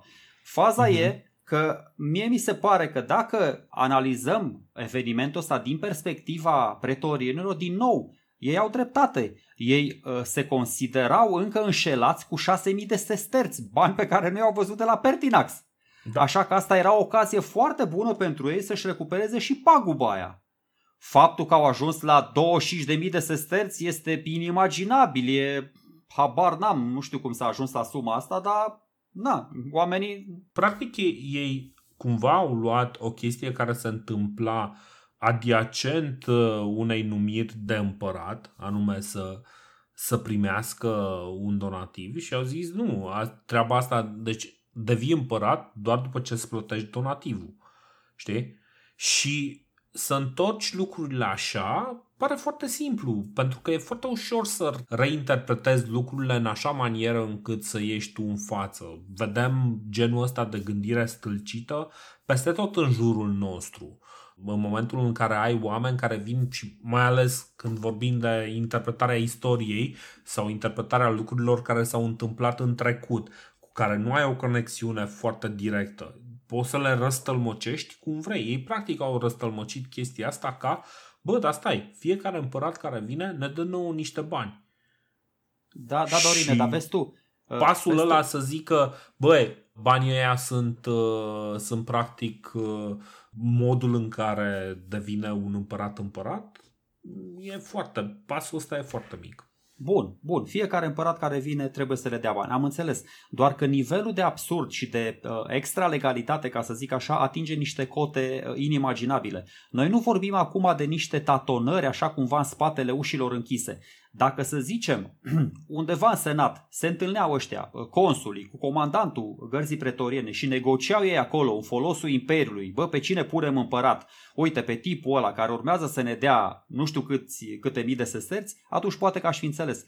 Dar soldații ăștia, așa cum ai spus și tu, sunt atât de bătuți în cap încât se suie pe zidurile din tabără și urlă în gura mare, bă, cine dă mai mult, cine dă mai mult, îl oferim ăluia, ăluia, adică e aproape uh, suprarealistă scena asta. Da, este, este, dar în același timp mi se pare uh, foarte interesantă că noi avem o percepție față de autoritate, față de ierarhia asta a conducerii. Practic vedem rolul de împărat ca fiind totuși un rol oarecum protejat oare... și îți dai seama că el este expus în, în această situație, este expus ca până la urmă ca o dispută la un, nu știu, la tine la muncă, știi? E X cu Y care doi se bat, unul îi dă sângele celuilalt, după care zice, băi, care vrea să ia locul ăsta, știi? Ce păi da, bă, da, ăsta, că... La mine Așa, la muncă... e foarte umană treaba asta. La tine la muncă încă nu poți să faci chestia asta. Că păi nu, dar la mine la muncă nu vine fochistul să se ducă, cu, să se urce cu picioarele pe birou directorului și să zică, bă, cine vrea să fiți director între toți ceilalți profesori. Nu dar e chiar așa. putea adică... să o facă. Ar putea, da. Ar putea să o facă. Da, da, zic că s-a ajuns la un nivel, eu nu zic, e clar că s-a întâmplat, noi vorbim de o chestie care s-a întâmplat, noi doar, da. eu doar îmi manifest mirarea. Și Cassius Dio îi zice, asistăm acum la un gest mizerabil și complet nedemn pentru Roma. Ca și cum uh-huh. am fi mhm. fost într-o piață sau la o licitație, atât orașul cât și imperiul erau scoase la mezat.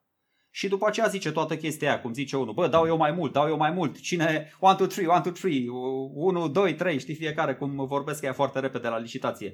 Uh, da, ce să zic, există o primă dată pentru toate, cum ai spus și tu, și da. pentru uciderea unui tribun care era persoană sacrosantă, sacrosant, sacrosantă, scuze, uh, da, vorbeai de Tiberius, sacrosanctă, da, cu cât, uh, da, sacrosanctă, uh, cum era, dacă vorbeai de Tiberius Gracchus, există o primă dată și pentru uciderea unui împărat de către un soldat așa în public pe treptele palatului în plină zi, există o primă dată și pentru scoaterea la licitație, da, la liber, pentru că stau și mă gândesc acum, dacă venea, nici nu știu, putea să vină oricine, dacă nu era cetățean, dacă venea un, un libert, un sclav care, uite, cum era ăla de pe vremea Narcisus, sau nu mai țin minte cum îl chema pe ăla de pe vremea lui Nero, care era aproape cel mai bogat om din, uh, din Imperiu. Îl dădeau chiar oricărui oferea mai mult, nu conta absolut deloc o bârșia nobilă sau mai puțin nobilă. În fine, e retorică întrebarea. E retorică, e retorică întrebarea, da. Um, în fine, ideea este că se întâmplă, întâmplarea se întâmplă și Iulianus acum este împărat. și se prezintă în fața senatului, el care a plecat uh, pentru că a avut o șustă cu doi amici pretorieni de lui, uh, se prezintă în fața senatului cu pretorienii înarmați în spate, Cassius Dio în special, pentru că fusese implicat în uh, niște procese și l-a scos uh, vinovat pe Iulianus în trecut, dar și pentru că a primit o funcție de pretor de la Pertinax, era în special, în mod special foarte temător, dar zice el că în ciuda chestiei astea a decis să se prezinte în fața senatului când a fost chemat de Iulianus. Iulianus ține un discurs în fața tuturor senatorilor în care explică că imperiul este vacant și că le oferă niște avantaje serioase ca urmași la tron. Iată, nu am venit aici însoțit de soldați, ceea ce era evident fals, ci m-au înfățișat singur ca să ratificați ceea ce mi s-a oferit deja. După care se retrage pe dealul Palatin, râde de frugalitatea cinei pregătită pentru Pertinax, după care se retrage să joace uh, zaruri. Că, na, aia e, e împărat, ce mai poți să-i faci? Și-a făcut treaba, e tot în regulă. E, e chiar mai arogant de atâta Didius Iulianu. Spune așa, observ că aveți nevoie de un conducător, iar eu consider că sunt cel mai în măsură să vă conduc. Ar trebui poate să menționez toate avantajele pe care vi le pot oferi în caz că nu sunteți deja la curent cu ele? Așadar, nici măcar nu am cerut să fiu însoțit aici de acești mulți soldați, pentru Cassius Dio spune, deci în clădirea Senatului, unde s-au întâlnit toți să ratifice cumva așa, să aprobe, mm-hmm. să-l uh, învestească în demnitatea de împărat, acea cameră era tixită de soldați. Deci ăștia ridicau capul așa printre două sulițe. Era în niciun caz, în niciun caz, cum spune uh, Iulianus aici, nu sunt aici singur, da? Și da, prezintă foarte, foarte simpatic Cassius Dio, pentru că el e prezent acolo, el se prezintă în fața lui Iulianus, e frică, e posedat de frică, spune el, deoarece am primit multe onoruri de la Pertinax, inclusiv magistratura de pretor. Mm-hmm. Dar chiar și așa posedat de frică, senator fiind, mi-am făcut apariția și am intrat în senat printre pretorieni. Și acolo Iulianus a ținut uh, discursul ăsta. Foarte simpatic aici uh, Dio Cassius cu toate trăirile, cu toate fricile lui. Uh, da, da, avem de-a face cu un nou împărat. Da. Trăiască da. Didius Iulianus. Exact. Le promite bani, uh, cum, cum ziceam, le promite bani pretorienilor dar situația lui Iulianus e foarte precară. Se bazează doar pe pretorieni să-l țină la conducere. Îl elimină pe Letus, pe care îl vede mai mult ca un dușman și rival decât altceva. Își dă seama că probabil uh, dacă îl lasă pe Letus, Letus poate oricând să facă exact aceeași mișcare pe care a făcut-o cu Pertinax. Așa că îl, uh, îl execută pe Letus. Decide să fie executat își dă seama, totuși, că are nevoie de sprijinul armatei pentru a, a menține puterea. Din punctul ăsta de vedere este mai pragmatic decât uh, Pertinax. Îl grațiază pe Sulpicianus și îl uh, păstrează ca prefect al orașului, sperând ca continuitatea să-i aducă loialitatea cohortei și Vigiles. Pericolul însă vine din marginile Imperiului, unde guvernatorul Britaniei, Claudius Albinus, guvernatorul Siriei Pescenius Niger și guvernatorul Panoniei Superior Septimius Severus, oameni cu experiență militară care au servit cu Lucius Verus, cu Marcus Aurelius uh, și au servit și sub Commodus, aveau sub control trupe de elită, mai ales Niger și Severus, pentru că erau antrenate în, în lupte foarte active. Aceștia ajung să fie salutați ca imperator, dar o să comentăm un pic că e foarte importantă ordinea în care se întâmplă lucrurile astea. În fine, ca idee, Iulianus crede că e destul de sigur de poziția pe care o ocupă, duce, parcă Dio zice în felul ăsta, că duce o politică servilă în care încearcă să împace toate taberele. Reia banchetele, suspendate de Pertinax, lumea însă devine destul de suspicioasă în legătură cu motivațiile lui. E foarte important acum uh, să ne imaginăm care este elementul care face, să zicem, reacția Imperiului să fie atât de lentă. Știrile ajung destul de lent, da?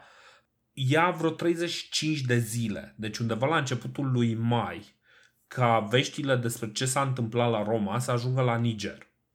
Da? Ia undeva la vreo 32 de zile, deci un pic mai repede, nu, la Albinus 38 de zile, zic ăștia, deci cu vreo 3-4 zile mai mult, dar tot pe undeva pe la începutul lui mai. La Severus, în schimb, veștile ajung într-o săptămână. La începutul, la începutul aprilie. lui aprilie, da. Severus știe ce se întâmplă și este decisiv. Pornește cu două legiuni spre Roma. Uh, o să detaliem uh, în episodul viitor povestea pentru că o să-i facem un portret și lui Severus, la fel și lui Niger și lui, uh, lui Albinus. Că toți Dar... suntem la portrete, aș vrea măcar 5 minute să vorbim și despre Iulianus înainte da, să fie. Da, da, da, stai. Nu, deci vreau să închei uh, ideea. Deci ideea este că în momentul în care uh, ăștia, uh, practic, foștii camarazi ai lui uh, Pertinax află de soarta lui Pertinax, sunt în mod clar foarte nervoși. În același timp, văd cu toții o oportunitate fantastică. Singura problemă, deci dacă este să numim un favorit, Niger este favoritul uh, mulțimii, Pescenius Niger. Dar uh, Severus e cel mai apropiat. Cam atâta vreau să zic despre chestia asta, o să mai vorbim, dar hai să facem un mic portret lui Iulianus. Ah, perfect, perfect. Uh, n-aș fi vrut să insist foarte tare, dar măcar așa în uh, contrapartită cu familia lui uh, Pertinax, de exemplu. Uh-huh. Pentru că la Didius Iulianus e mult mai, mult mai simplă, mult mai prozaică toată povestea, în sensul că nu e nicio surpriză. Tatăl său provine dintr-o familie bogată, mama sa provine și ea dintr-o familie bogată. Acum nici nu mai contează unde s-au născut, că unii s-au născut la Mediolanum, alții s-au născut la Hadrumentum. Apropo, da, mama sa e din Africa, din provincia Africa, Hadrumentumul fiind al doilea oraș ca importanță după Cartagina din această mm-hmm. provincie. Are și doi frați. Istoria Augusta îl asociază pe Didius Iulianus cu Salvius Iulianus, da, foarte reputatul juriste pe vremea lui Hadrian, dar din nou, e foarte probabil să se înșele, așa cum se înșală și la anul nașterii lui Didius Iulianus. Dio spune 133, ăștia spun 137. Uh-huh. Mhm. Tot așa, ca fapt divers, e crescut de mama lui Marcus Aurelius, de Domitia Lucila.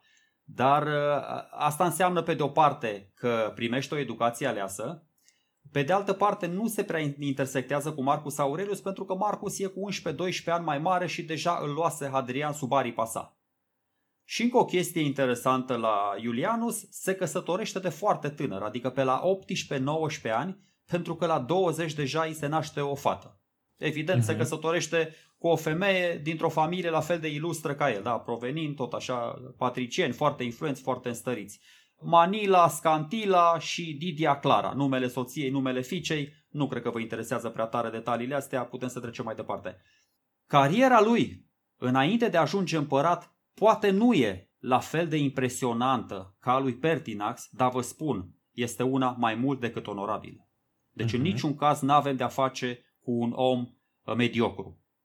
Deci niciun caz doar prin faptul că e, uite, ajunge până la urmă la conducerea provinciei Galia Belgica, ajunge la conducerea provinciei Dalmatia, ajunge, stai să văd că mi le-am notat atât de prost pe aici că...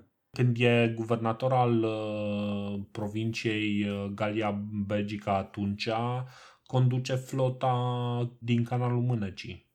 Da, da, da, cel mai probabil mm-hmm. atunci, că luptă cu, cu caucii și, se duce și... și nu doar luptă, dar are chiar reputează succese, este uh, în, da, în, da. În, în alte scenarii ar fi fost genul de moment în care ar fi primit poate un triumf, știi?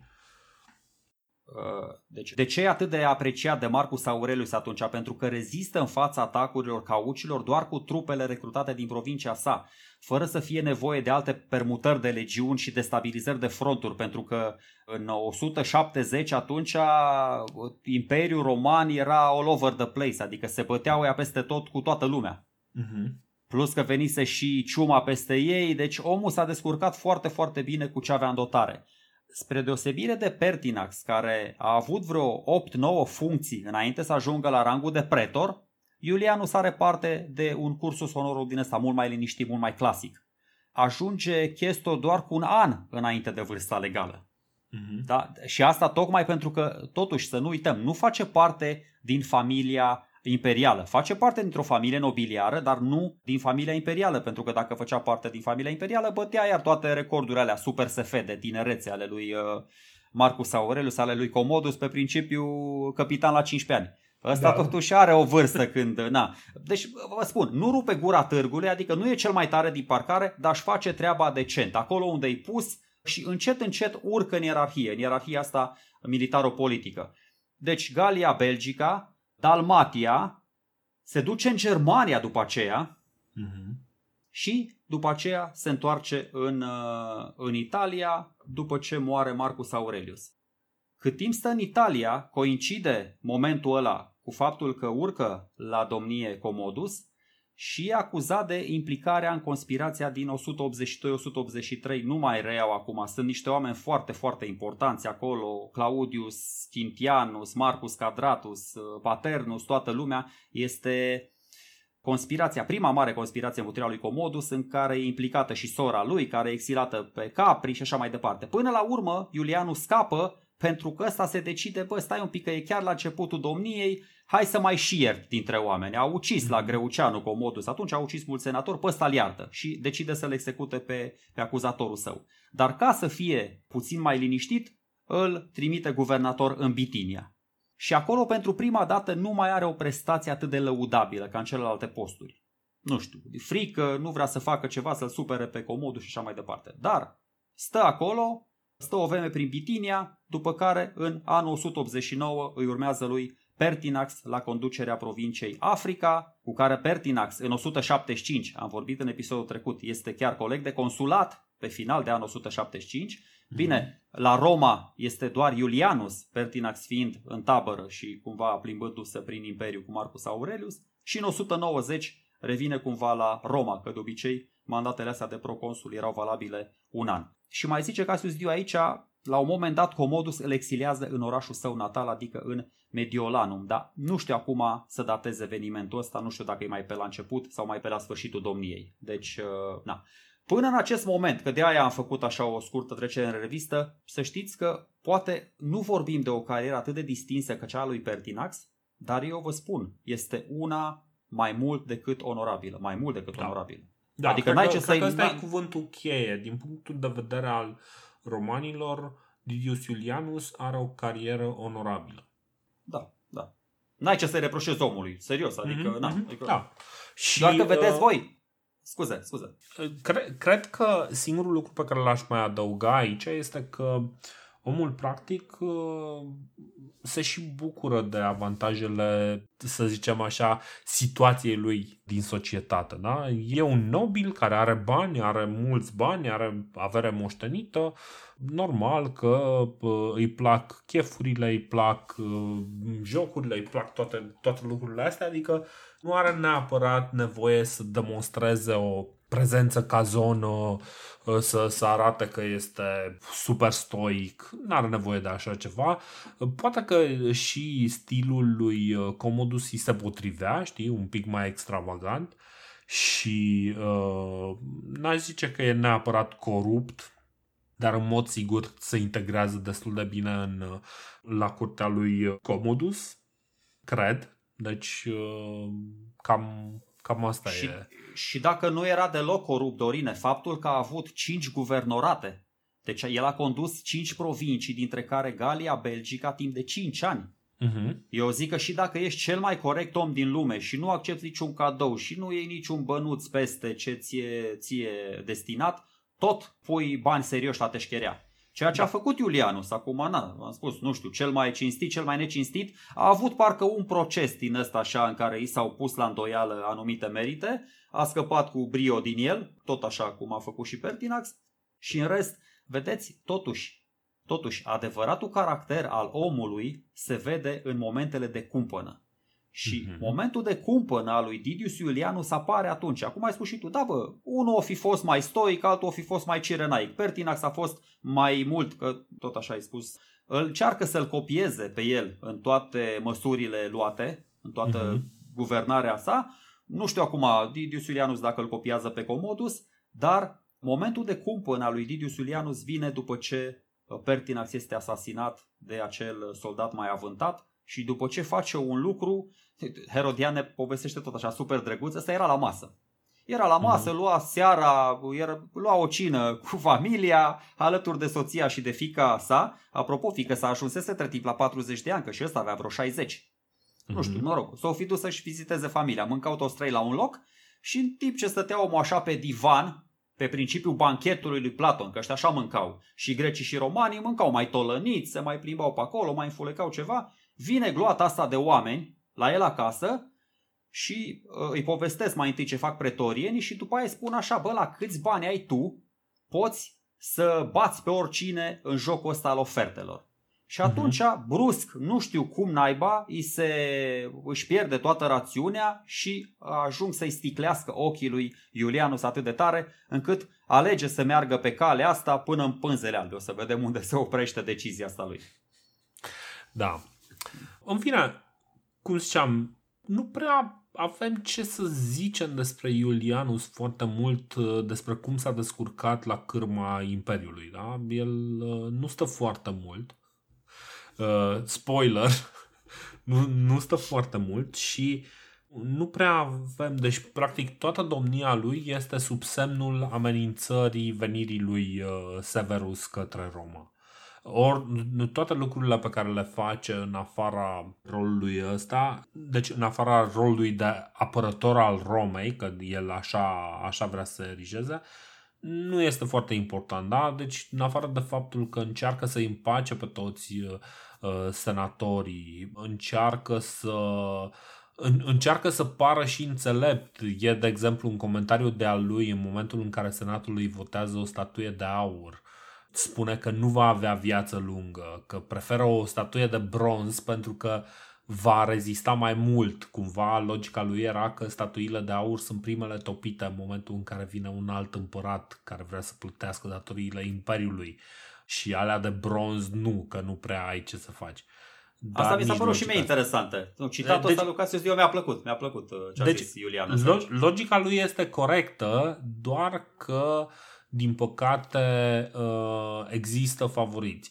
Avem mulțimea care protestează și își exprimă dezaprobarea față de eliminarea lui uh, Pertinax și îi invocă numele lui uh, Pescenius Niger. Sunt, cum zice Dio, ceva de genul ăsta, că senatorii încearcă să-și ascundă durerea față de moartea lui Pertinax dar populația nu are problema asta și își exprimă foarte puternic regretul uh, după Pertinax. Deci, aruncă cu pietre, aruncă cu pietre după, cu pietre, da. după Iulianus, dacă e da. asta în public. Uh, și... Ai mai spus tu o chestie Așa, faină în legătură cu timpul care trebuie să treacă până când ăștia din provincii să ia act de o anumită schimbare la Roma. Uh-huh. Și totuși face, face ceva. Primul lucru pe care îl face orice împărat este să emită monedă cu chipul lor pe ele. Da? Ceea ce are oarecum logică, da? să afle și oamenii din provincii că au alt împărat. Uh-huh. Doar că vedeți aici, de la moartea lui Comodus până la instaurarea lui Iulianus, n-au trecut nici măcar trei luni. Sunt mulți oameni care n-au aflat că li s-a schimbat împăratul. Ăștia încă mai trăiau cu impresia că e Comodus împăratul lor. Uh-huh. Și stau și mă gândesc, a spus, nu intru acum în nicio discuție din asta critică, nu știu ce impact are chestia asta, că ăsta iar s-a apucat să devalizeze moneda, dar mă gândesc la omul ăla de schimb, pe lângă faptul că avea un gramaj, alt gramaj, poate nu își dădeau seama toți, dar te uiți tu, te duci la piață și te uiți la unul care are o monedă cu Comodus pe ea, altul are o monedă cu Pertinax pe ea, altul are o monedă cu Iulianus pe ea, toate, știi, și mă gândesc că, nu știu, era destul de confuz pentru oamenii ăia ok, o fi scriind o valoare, bă, nu știu, un dinar, un sester, nu scrie, ceva acolo. Nu scrie pe, dar, pe păi știu, dar n-ai cum să-ți dai seama, adică dacă o mai pui și pe un talger acolo să o măsori, chiar nici nu știi. Și asta o să vedeți, oamenii care se pricep mult mai bine ca noi, își dau seama că intră imperiul într-o vrie din asta, din punct de vedere monetar, din punct de vedere economic, tocmai din cauza asta, că fiecare bătea moneda aia cum îl tăia capul. Nu uh-huh. respecta nici, nici o regulă, nimic. Unul punea 90%, argint, altul 85%, altul 70% și o să vedeți ce se întâmplă pe viitor. Și încă o chestie, asta e partea cea mai hazlie, tot are legătură tot cu banii. cea mai azlie parte e că omul nici măcar nu era așa de bogat cum îl credeau oamenii, oamenii care au venit la el. Uh-huh. Deci, și, și nu, mai ales, nu era atât de bogat cum îl credeau pretorienii. El n-a fost în stare în niciun caz să le dea toți banii și nici în a doua și nici în a treia, nici în a... El nu le-a dat, nici nu știu cât le-a dat, 5.000, 10.000, le-a dat mai puțin de jumătate. Uh-huh. Deci nu le-a dat cei 25.000 de sestezi de căciulă. Ceea ce i-a enervat foarte tare pe pretorieni, dar spre deosebire de Pertinax, Iulianus nu le, adică le spune, îi duce cu zăhărelul, zice, bă, o să vă dau banii în curând, două săptămâni, trei săptămâni, stați un pic, că iau măsura aia, iau măsura cealaltă, vă dau banii, nu vă supărați, vă las să reveniți la practicile voastre abuzive, adică reușește să-i liniștească pe soldați. Pertina mm-hmm. ce mhm. face? Bă, băieți, respectați legea, unde e lege nu-i tocmeală, băgați-vă mințile în cap, terminați cu prostiile astea și dacă mă enervați și dacă stau și mă gândesc mai bine, nu vă dau niciun ban. Dar Iulianus, da, așa, așa face Pertinax până la urmă. Iulianus nu face asta și na. Dar în rest, cum ai spus și tu, nu ia măsuri ce face uh, Pertinax în 3 luni, n-ar fi făcut Iulianus nici în 3 ani. Dar da. o să vedem că el nu, nu stă nici pe departe 3 ani. uh, Iulianus pierde destul de repede controlul. Chiar dacă reușește să-i păcălească pe pretorieni, nu reușește să prostească mulțimea.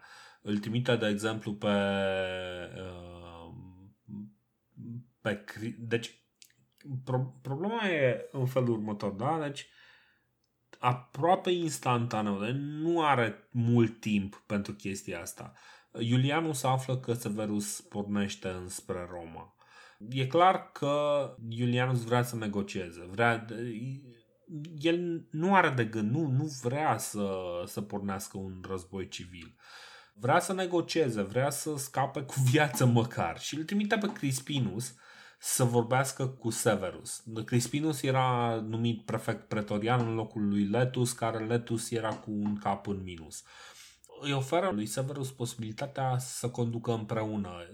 El, neavând totuși foarte multă încredere în Severus, și cumva presupunând că și Severus să vrea chestia asta pentru că uh, nu are neapărat cea mai mare armată. Are armată experimentată, dar a venit doar cu două legiuni și două legiuni nu sunt suficiente dacă vine cineva mult mai motivat, iar mulțimea îl sprijină pe Niger, cum ziceam. În momentul în care Crispinus ajunge la Severus, Severus îl execută instantaneu, suspectând că a fost trimis să, să-l omoare. Așa că Iulianus uh, nu are de ales decât să ceară senatului să îl declare pe Severus inamic al statului. Lucru luat în derâdere. De acum, practic, nu, nu mai credea nimeni. Nici amenințarea cu pretorienii nu mai funcționează. Toată lumea începe să se uite la, la Iulianu și să zică, bă, îmi pare rău, dar nu.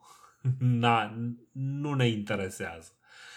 Cumva singurul lucru pe care îl mai uh, încearcă Iulianus este să se baricadeze în Roma. Mobilizează toate trupele de care poate face rost. Începe să, practic, să blocheze întreaga Romă care devine o mare cazarmă. Dio pomenește și de elefanți aduși în apărarea Romei, ceea ce este absolut stupid pentru că Roma nu a mai folosit elefanți în război de la campaniile lui Claudius în 43 în Britania. Deci cel mai probabil erau elefanți pentru spectacol, pentru da, circ. Da, da, da, da, da, da exact. Și erau proveniți din uh, colecția lui Commodus, ceea ce e absolut, na, practic cu circari, el se bate cu circari. E posibil să fi recrutat și gladiatori și Dio mai pomenește într-un episod destul de amuzant flotila Classis Misenensis, care era staționată în Golful Neapole, care vin pe Tibru și încearcă să facă exerciții militare, știi? Și asta am văzut tuturor cetățenilor Romei și ăștia nu mai știau să facă exerciții militare și atunci toți cetățenii râdeau de ei.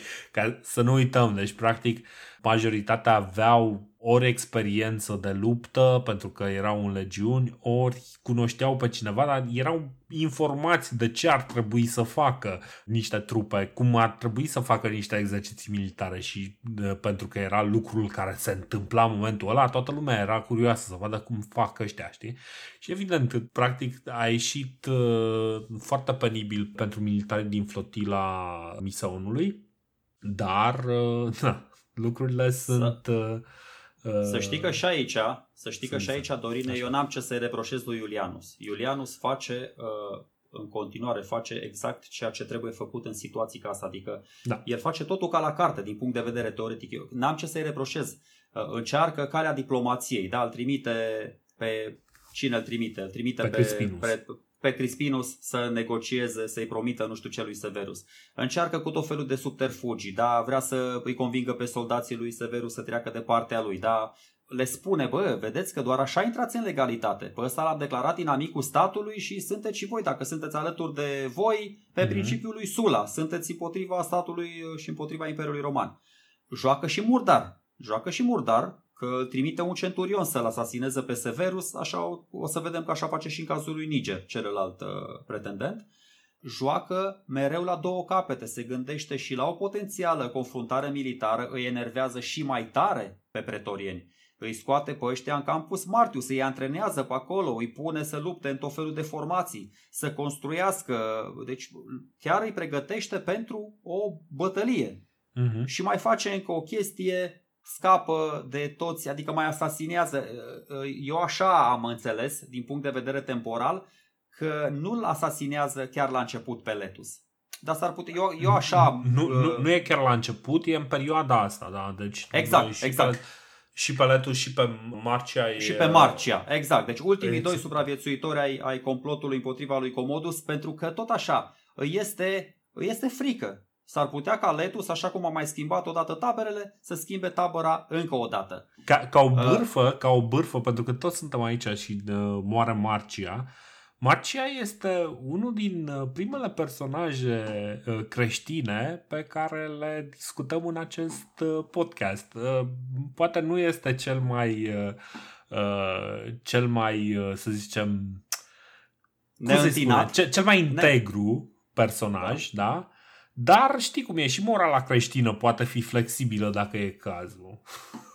Categoric, categoric, da. Așa, în fine. Pilde, cu, cu tâlhari, cu barabas, cu da. Băi, n-ai, nu, nu, nu poți aștepta foarte multe de la... Chiar, chiar, chiar totul, na, ar fi prea mult. În orice caz, cum ziceai uh, și tu, uh, Iulianu să-i execute și pe Letus și pe Marcia, care, sincer, ar fi fost mai deștepți să se retragă după ce a câștigat, uh, după ce a murit Pertinax. Păi, deci eu dacă păi, aș fi fost în locul lor, aș fi... Nu, atunci au, re, atunci au reapărut. S-au mm-hmm. retras câtă vreme a fost Pertinax la palat și după ce a apărut Iulianus, uh, care a cumva uh, reaprins metodele de distracție și de petrecere ale lui uh, Comodus au apărut și ei, na, că mhm, erau prin mhm. zonă pe acolo. Nici nu știu, ori fi fost vânduți, nu ori fi fost vânduți, na, erau și ei prin zonă pe acolo. Totuși, starea asta de spirit, pentru că era o stare de spirit la Roma destul de, de complexă după ce Iulianus ajunge împărat, problema cea mai mare pe care am identificat-o eu nu e nici măcar că ăsta nu avea bani să îi ofere pretorienilor, nu e nici măcar că oamenii aruncau cu pietre în el, Problema cea mai mare este asta, pe care ai spus-o tu acum 20 de minute, jumătate de oră, e că pe la colțurile Imperiului deja se auzeau acești guvernatori care își ascuțeau hangerele. Mm-hmm. Unii cred că și le ascuțeau încă de pe vremea când a murit Comodus. Dar Pertinax, Pertinax de bine de rău avea o oarecare legitimitate, da? Legitimitate care a dispărut, a, a dispărut complet. Deci când Iulianus a cumpărat cea mai importantă funcție din Imperiu, în urma unor negocieri fix, dar fix ca la piață, ne zici uh-huh. că era vorba de o legătură de păstârnac, dar n-ați o ție, dă-mi o mie, uh, a dispărut și ultimul respect și ultima doză de suportabilitate din partea guvernatorilor. Și atunci, aici mi se pare că e un detaliu foarte, foarte important. În timp ce pretorienii n-aveau nicio problemă cu a ține sub control senatul și populația Romei și a Italiei, bă, atunci când vorbim, când vorbim despre legiunile din provincii, se schimbă treaba. Deci vorbim de o cu totul altă mâncare de pește. Chiar dacă e vorba de o legiune, chiar dacă e vorba de două legiuni, ăia sunt oameni antrenați, ăia nu te joci cu ăia. Ăia, de, part, de partea cealaltă a Dunării și a Rinului, sunt niște uh, dușmani adevărați. Nu se plimbă ei așa și se leagă de ce faci, bă, te-ai uitat urât la mine și îl omoară pe cetățeanul ăla lipsit de apărare. Deci cu exact. legionarii romani nu te joci. Poți să fii tu pretorianul lui Pește. Și o să vedem că așa, așa se întâmplă. Uh, ai spus tu, deci tot așa, gândiți-vă logic. Care erau cele mai importante provincii din Imperiu? Adică de ce ai vorbit tu de Pescenius Niger din Siria, de Septimius Severus din Panonia și de Claudius Albinus din Britania? Pentru că ăștia întâmplător nu doar că aveau cele mai importante provincii, dar în aceste provincii erau și cele mai multe legiuni. Deci da. oamenii ăștia chiar aveau cu ce.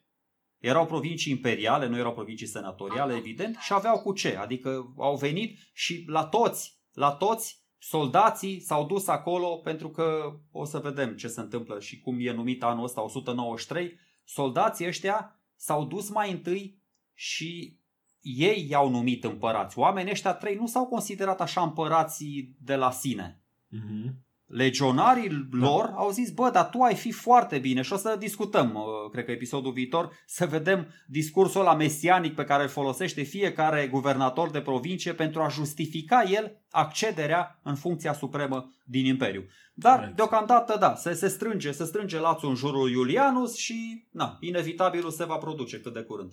Severus ajunge destul de repede, uh, își face tabăra în, uh, în fața porții Flaminia și le cere pretorienilor să îi mâneze pe ucigașii lui Pertinax, fără drept de apel, fără niciun fel de uh, negociere. Nu negociază, Severus nu, nu are de gând să negocieze, are cu el uh, două legiuni de veterani din războaiele marcomanice, nu-l interesează ce, ce au de comentat pretorienii. Pretorienii își dau seama că nu au nicio șansă în fața lor și practic trădează, da?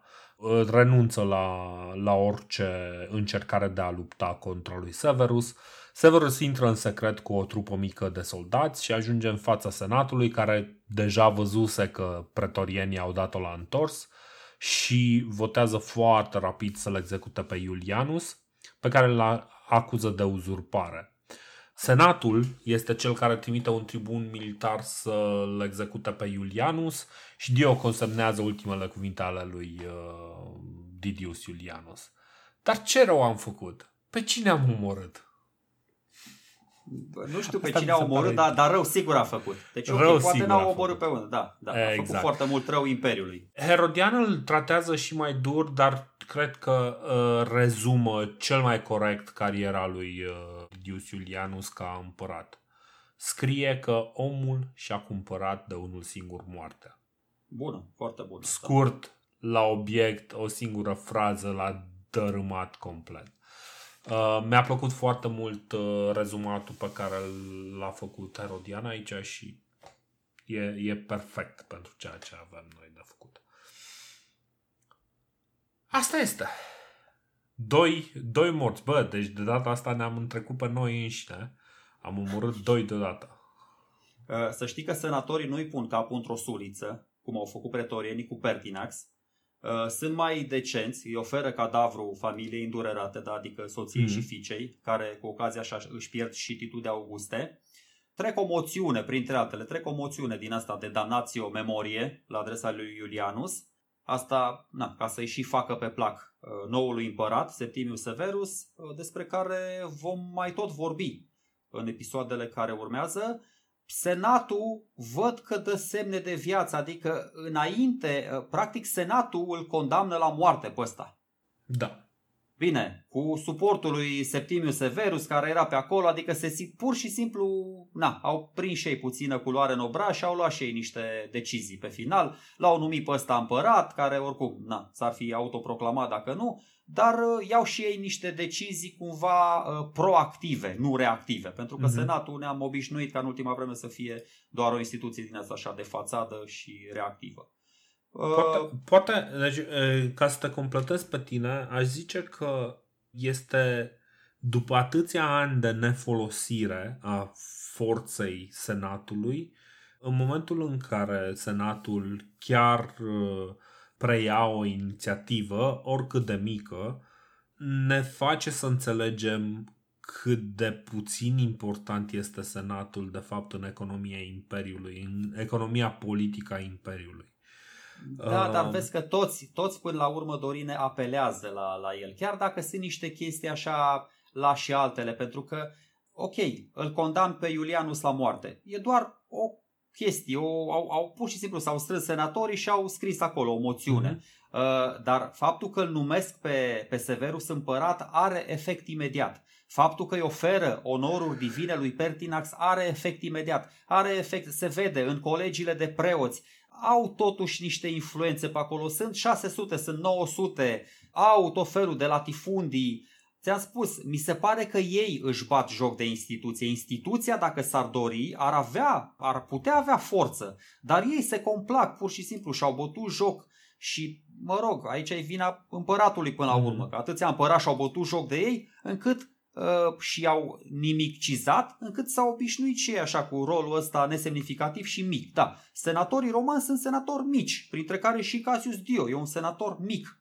N-are da. autoritate, n-are personalitate, dar Senatul eu consider că încă are potențial. Mi se pare o instituție de forță, cel puțin la nivelul dacă vrei chiar la nivelul întregii istorii.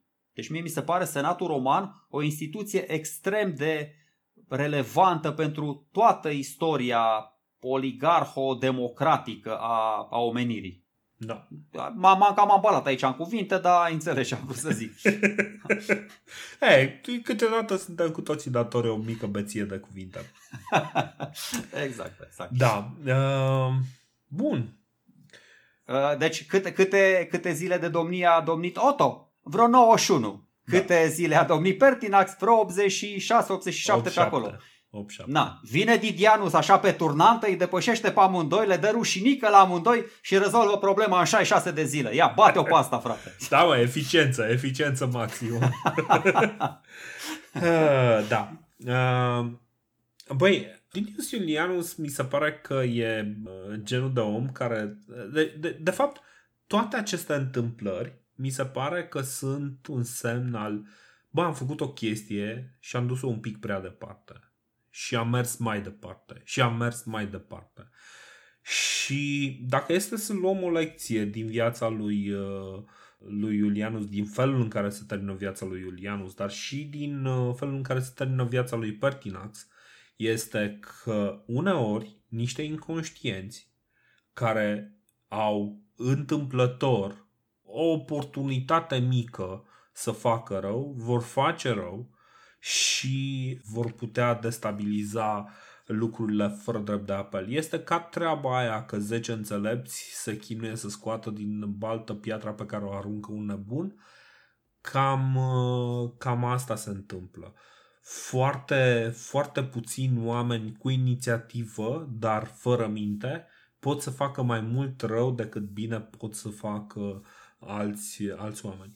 Didius Iulianus mi se pare că este un om care este dus din greșeală în greșeală de propria lui încercare de a, nu știu cum să zic, de a face lucrurile corect, e ceva de genul, bă, dar eu văd o oportunitate el încearcă să le facă legal, în limitele legale, ceva de genul ăsta și crede că legea sau cuvintele legii sau cuvintele va fi o pavăză pentru el în fața, în fața realității. Realitatea este că ăștia au trimis un tribun militar să-i facă de hack, știi?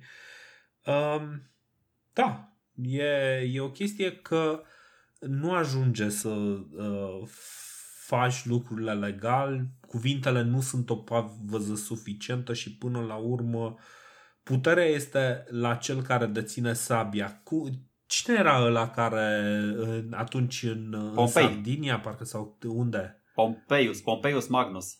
Nu, nu, Pompeius era cu da, cine, da, da, da, cine da, da. ești tu să vorbești mie despre lege exact. când eu am sabia da, în mână? Da, da. Pompeius, Pompeius, da. Pompeius era. No, da, atunci da, da. aveți practic lecția lui Pompeius. Cine ești tu să vorbești uh, despre lege când eu am sabia în mână? Cam asta este că... ceea ce nu înțelege ăsta. Așa. Da, da, asta este, asta este cea mai bună concluzie. Uh, eu m-am gândit și la faptul că uneori mai ales în, în lumina, vreau să zic în umbra, în lumina ultimelor întâmplări, ajută foarte mult dacă provii dintr-o familie suspusă, dar o familie nobiliară, senatorială, imperială, ceva de genul ăsta, dacă te naști în mediul ăla, dacă, adică ajută pe digriu înăscut, ca să zic așa. Mm-hmm. Nu e mereu valabilă teoria asta mea, dar acum mi s-a părut, mi s-a părut mie că Pertinax nu a știut să gestioneze anumite situații și mie, mi se pare că uneori s-a simțit mult prea dator celorlalți, s-a simțit inferior celorlalți. Eu am văzut asta în discursurile sale, în discursurile din fața senatorilor, simțea o nevoie exagerată de a, de a le spune cât de important sunteți voi, cât de valoroși, ce obârșie nobil aveți. Nu știu, atenția lui exagerată de a nu-i deranja nici pe unii, nici pe alții. În schimb, deci ăia care erau nobili, bă, nu s-a atins nici cu o pană de ei. Așa uh-huh. văd eu lucrurile.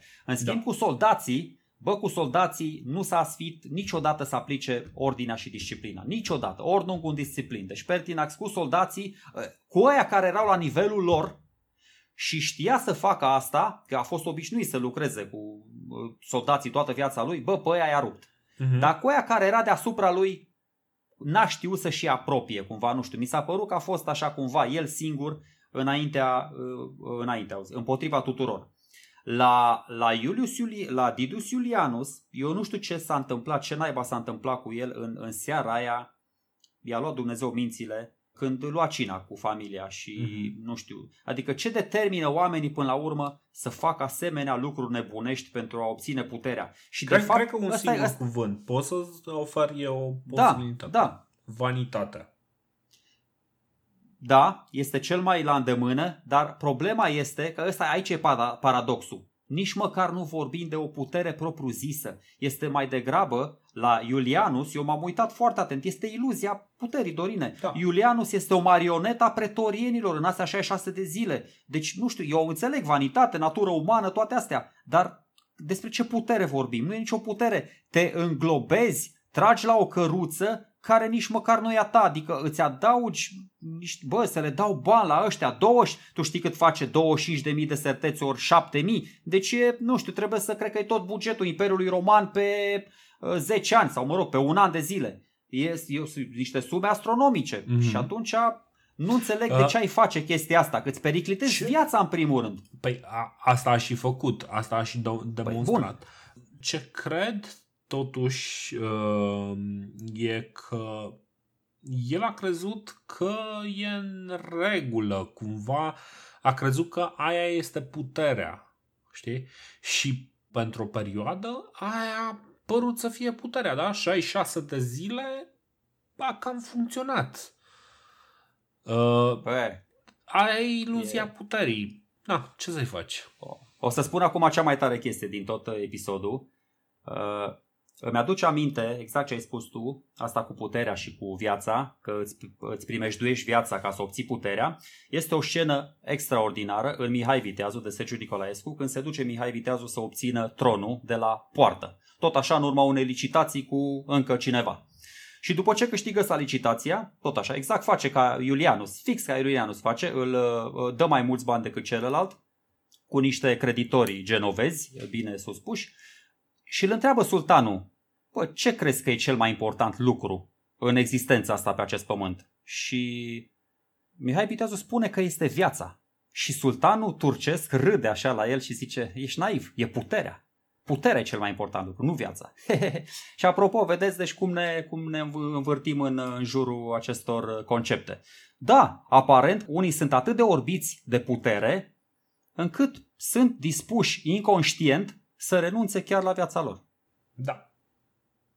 da. Nu înțeleg de ce, eu n-aș face asta, dar probabil că n Eu nici n-am, Ma... într-adevăr, eu nici n-am ocazia să ajung împăratul Imperiului Roman. Dacă aș avea ocazia, e... poate că aș face-o. exact asta este uh, elementul esențial. Știi cum e? E foarte ușor să respingi tentațiile atunci când nu ți le oferă nimeni. Știi? E mai greu da. să lupți cu tentațiile atunci când chiar cineva ți le oferă, știi? Atunci când chiar primești uh, sau ai șansa, ai oportunitatea să faci lucrurile astea. Și cred că nu, Didios Iulianus nu este neapărat mai slab sau mai uh, e doar mai flexibil din punct de vedere moral. Și cam asta e. Mai sunt lucruri pe care vrem să le zicem sau uh, vrem să încheiem? Mă gândesc că va trebui să mai treacă ceva timp pentru a ne da seama cât de mult a destabilizat Iulianus Imperiu cu, gest, cu, cu gestul ăsta lui de a licita și de a cumpăra pentru prima dată în istorie funcția de împărat al Imperiului Roman. Da, uh-huh. da. Dar măcar făcând chestia asta a rămas în istorie. Și încă o chestie, este o vendetă personală pe care vreau să o mai spun, pentru că am ajuns deja să urăsc uh, șleachta asta pospolită, care se numește gardă pretoriană, o instituție care a ajuns complet parazitară, care nu-și mai justifică niciun fel existența și scopul de acum 200 de ani când a fost înființată de Octavian și sper să vină cineva să o desfințeze. Deci sper să se dizvol, dizolve pentru că nu, fa- deci nu faci absolut nimic. Niște paraziți care consideră că lor li se cuvin 5.000, 6.000, 20, 25.000 de sesterți care e de vreo 30 de ori salariul unui legionar. Deci uh-huh. câți bani câștigă un legionar în câțiva ani buni, ăla îi câștigă de fiecare dată când vine un împărat. Păi atunci scopul lui e să-i omoare de fiecare dată, din ce în ce mai mulți împărați să-i curețe ca... Pe pretorian nu-l interesează de unde vin banii ăia. Deci asta spun. Eu sper să vină un împărat, nu zic care, să vină și să-i, și să-i elimine pe ăștia, că nu mai pot cu pretorieni. M-am săturat, m-am săturat de pretorieni. Exact. Băi, deci până la urmă știi cum e. Bă, nu contează ce este drept, ce este just, ce este bun, contează ce este legal. Și uneori, când lucrurile nu sunt legale, contează să poți să schimbi legile. Ceea ce se întâmplă și în România de azi, ce nu, nu este foarte departe, numai că încă nu suntem la punctul în care să ne omorâm conducătorii pentru că nu vrem să ajungem acolo. Cum ziceam, lucrurile se întâmplă și poate asta e lecția pe care merită să o rememorăm. Unele lucruri nu Adică există anumite controle, anumite uh, limitări care odată trecute se dă drumul la o mulțime de, de alte comportamente nedorite. Ăsta este motivul pentru care nu este bine să cedăm extremismului, de exemplu. Pentru că trebuie să cedăm doar o dată o singură dată într-o situație care nu ne convine. Nu știu, poate, poate vrem să fim extrem pentru că nu ne place de premier sau nu ne place de președinte și vrem să facem un act extrem ca să demonstrăm. Dar după aia să ne reîntoarcem. Nu se va reîntoarce nimeni la normal după un, un act extrem. Istoria Odată... a demonstrat-o de mai multe ori. Exact. Odată Istoria... trecută o limită, limita respectivă va fi călcată din nou și din nou și din nou până când va exista un ultim act masiv, o durere uh, la nivel de națiune sau la nivel de regiune ca să ca să-ți revii la un oarecare normal. Chiar dacă tu pretinzi că toate lucrurile, după ce faci acea extralegalitate, vor reveni în matca lor inițială. Ei bine, nu se poate. Din momentul în care imposibilul devine posibil, nu mai poți să refaci exact. Uh, lucrurile într-un stadiu de dinainte. Pur și simplu. Pentru că uh, chestia s-a întâmplat. Nu poți să o scoți din mentalul colectiv. Bă, s-a întâmplat, se poate. Vreau să o mai fac o dată. Pentru că va fi în avantajul cuiva să o mai fac o dată. Exact. Deci aia e, și s-a mai întâmplat de foarte, foarte multe ori. Când, bă, ok, l-am ucis pe ăla, a venit Vespasian, bă, stați că totul e ca înainte, hai că nu știu ce. Dar nu, nu. Când, deci de la, începând de la Tiberius Gracchus am învățat chestia asta și uitați că am început de la un regat, am continuat uh, către o republică și s-a dus, s-a terminat. Nu mai există nici regat, nu mai este nici republică. Acum suntem în, cu totul altă paradigmă. Suntem uh-huh. într-un principat și o să vedem cât de curând că se duce pe apa sâmbete și principatul ăsta. Tocmai din motivul ăsta că imposibilul devine posibil, pentru că tot timpul mergi un pas mai în față și încă un pas și încă un pas. E ca în desenul animate cu Bugs Bunny și cu Yosemite Sam. Știi? Încă un pas și încă un pas și încă un pas și până la urmă face ăla Yosemite Sam un pas și pică în prăpastie. Așa exact. se întâmplă și cu Imperiul Roman. Cade în prăpastie. Exact. Bun. După aceste concluzii, vă mulțumim foarte mult că ne, ne urmăriți. Nu uitați să ne recomandați uh, și uh, celor din jurul vostru care ar putea aprecia genul ăsta de program. Uh, ne găsiți la podcastdeistorie.ro pe Facebook, facebook.com slash podcastdeistorie. Ne găsiți pe toate aplicațiile de podcasturi, evident audio. Ne găsiți și pe YouTube, dar o să vedeți acolo o poză cu Vlad Țăpeș și o să ne auziți pe noi vorbind. Și pentru cei care vor să ne cumpere o cafea sau să ne ajute să ne achiziționăm cărțile de care avem nevoie ca să înțelegem mai bine fenomenele astea despre care vorbim, puteți să o faceți uh, pe patreon.com slash podcast de istorie, unde donațiile voastre sunt binevenite. Mulțumim celor care o, uh, ne sprijină deja și uh, da, ce mai putem să zicem este nu ezitați să ne contactați, să ne spuneți dacă, dacă găsiți inadvertențe, probleme, dați-ne de veste sau dacă aveți ceva interesant. Avem și un Discord, cred că este scris pe undeva pe site, puteți să intrați da. pe acolo, să ne puneți întrebări, chiar dacă lumea este destul de cuminte pe serverul ăla de Discord. Cam asta este. Mulțumim uh, celor care ne ascultă. Până data Mulțumim. viitoare. Pa! Mulțumiri ascultătorilor, susținătorilor, criticilor și pe data viitoare.